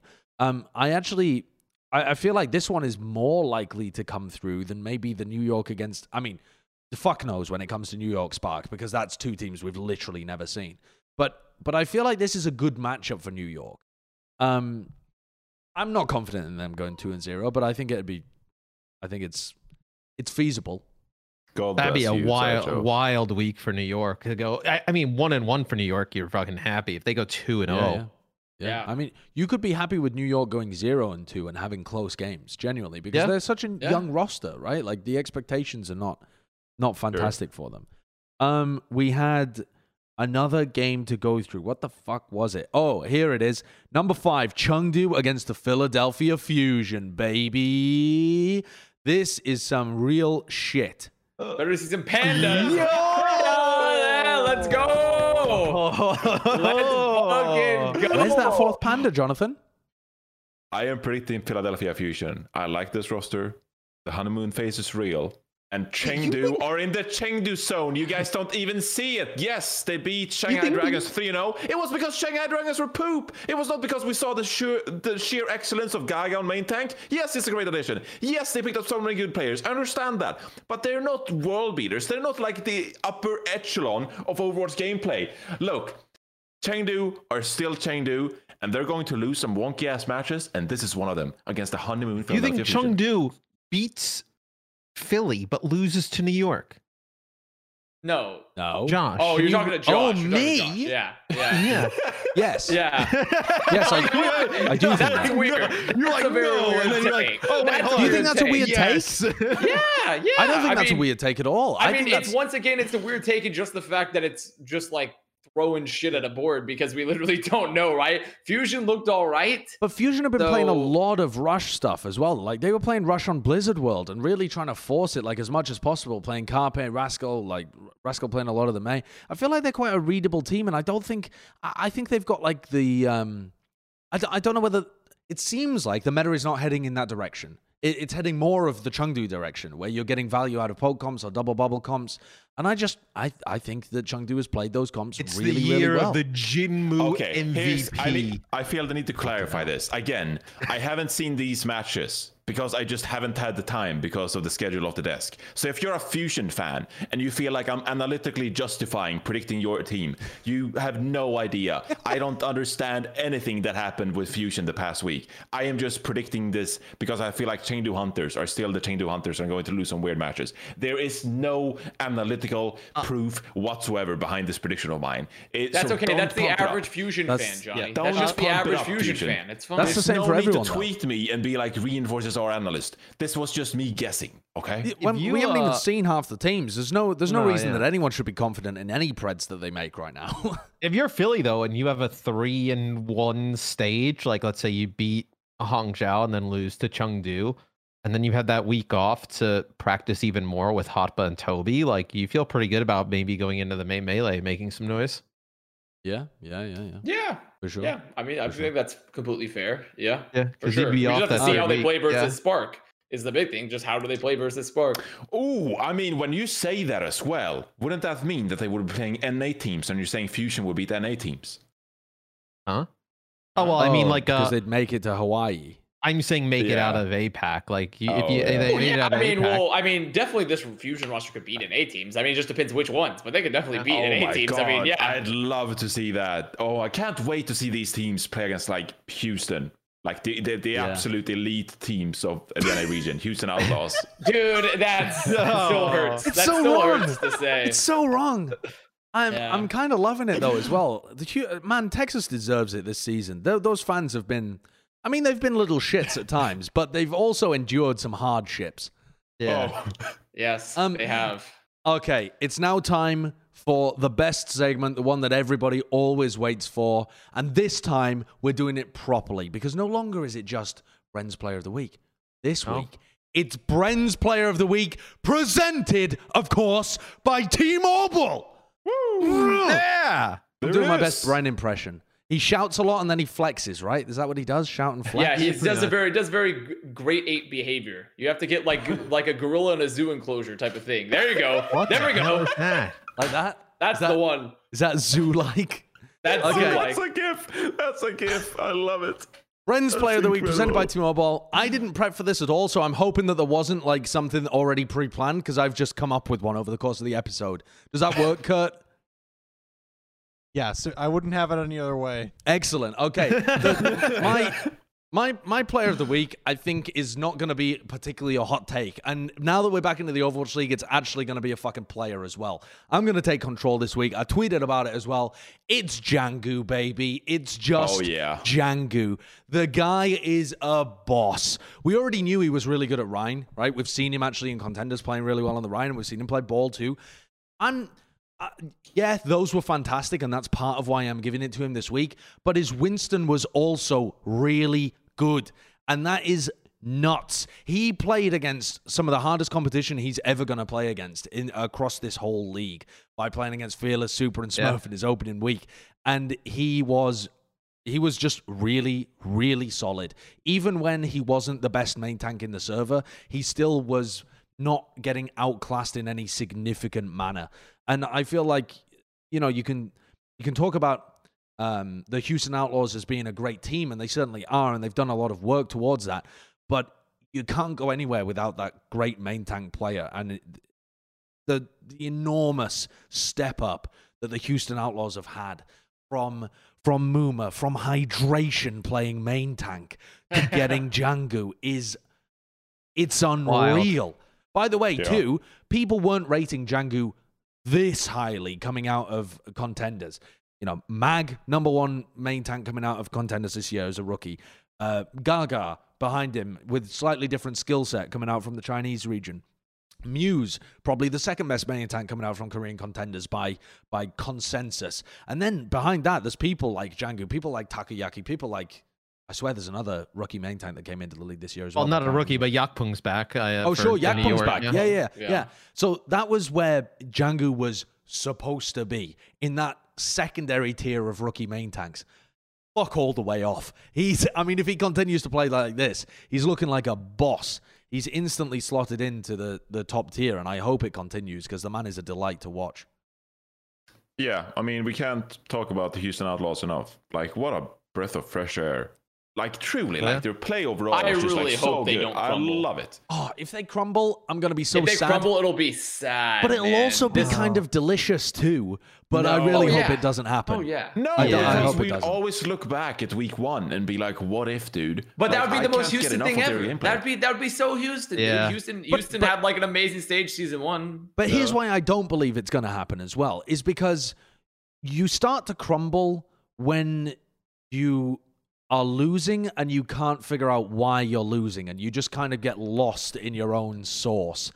And if you th- th- being able to be a, a team that gets wins disguise uh, not disguises but um it makes the interpersonal issues that we were concerned about with Houston at the beginning of the season, like trying to combine pieces from all over the place, and Jake's kind of um, blurry role on the team as well.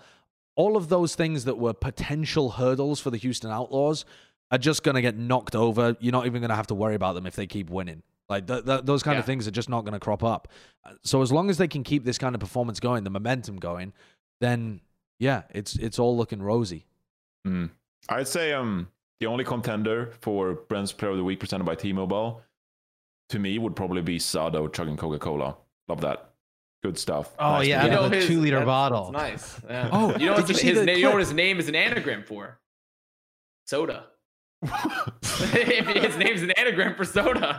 It's, uh, yeah, I'm too tired for this. Um, did Oh, you see the clip actually that Logix had on his Twitch, where he was talking about he called it a graveyard of cola bottles that were just left everywhere because Sado buys two liter bottles of Coke. At the beginning of every day, Sado buys a two liter bottle of Coke, but then he doesn't drink all of it over the course of the day. He drinks like two thirds of it, but then he doesn't want to drink. He leaves it, and then he doesn't want to drink the same bottle the next day because it's run out so of fizz. unhealthy. So there's just very- a third of a bottle, carcasses littered around the landscape. Who of the tweeted it? I want to find this. Uh, the Toronto It was establishment. Logix, right? Okay. yeah, it was Logic? Logix. It was like his top Yeah. top clip of this week, I'm sure. Oh, But it was a my clip. I don't think he tweeted it. It was just no, a it was a. Twitch clip.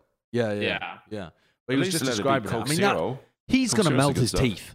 He is going to melt his teeth off. Melt his teeth off.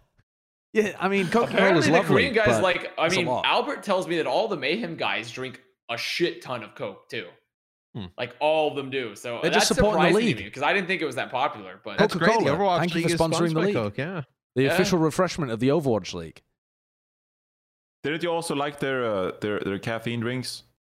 Y'all, the Coke Sideshow. Energy was legit. Coke Yeah, Coke Energy was Energy. good. It actually Yeah, We got that yeah. last year. Yeah. It was pretty good, actually. Josh Yeah. is a Pringles guy. He's just s- wolfing down Um, the fucking Pringles. I, Pringles is still a sponsor of the Overwatch League this year, and I'm just waiting for them to ship me another 80 crates of it because, baby, this dad bod hasn't got dad enough.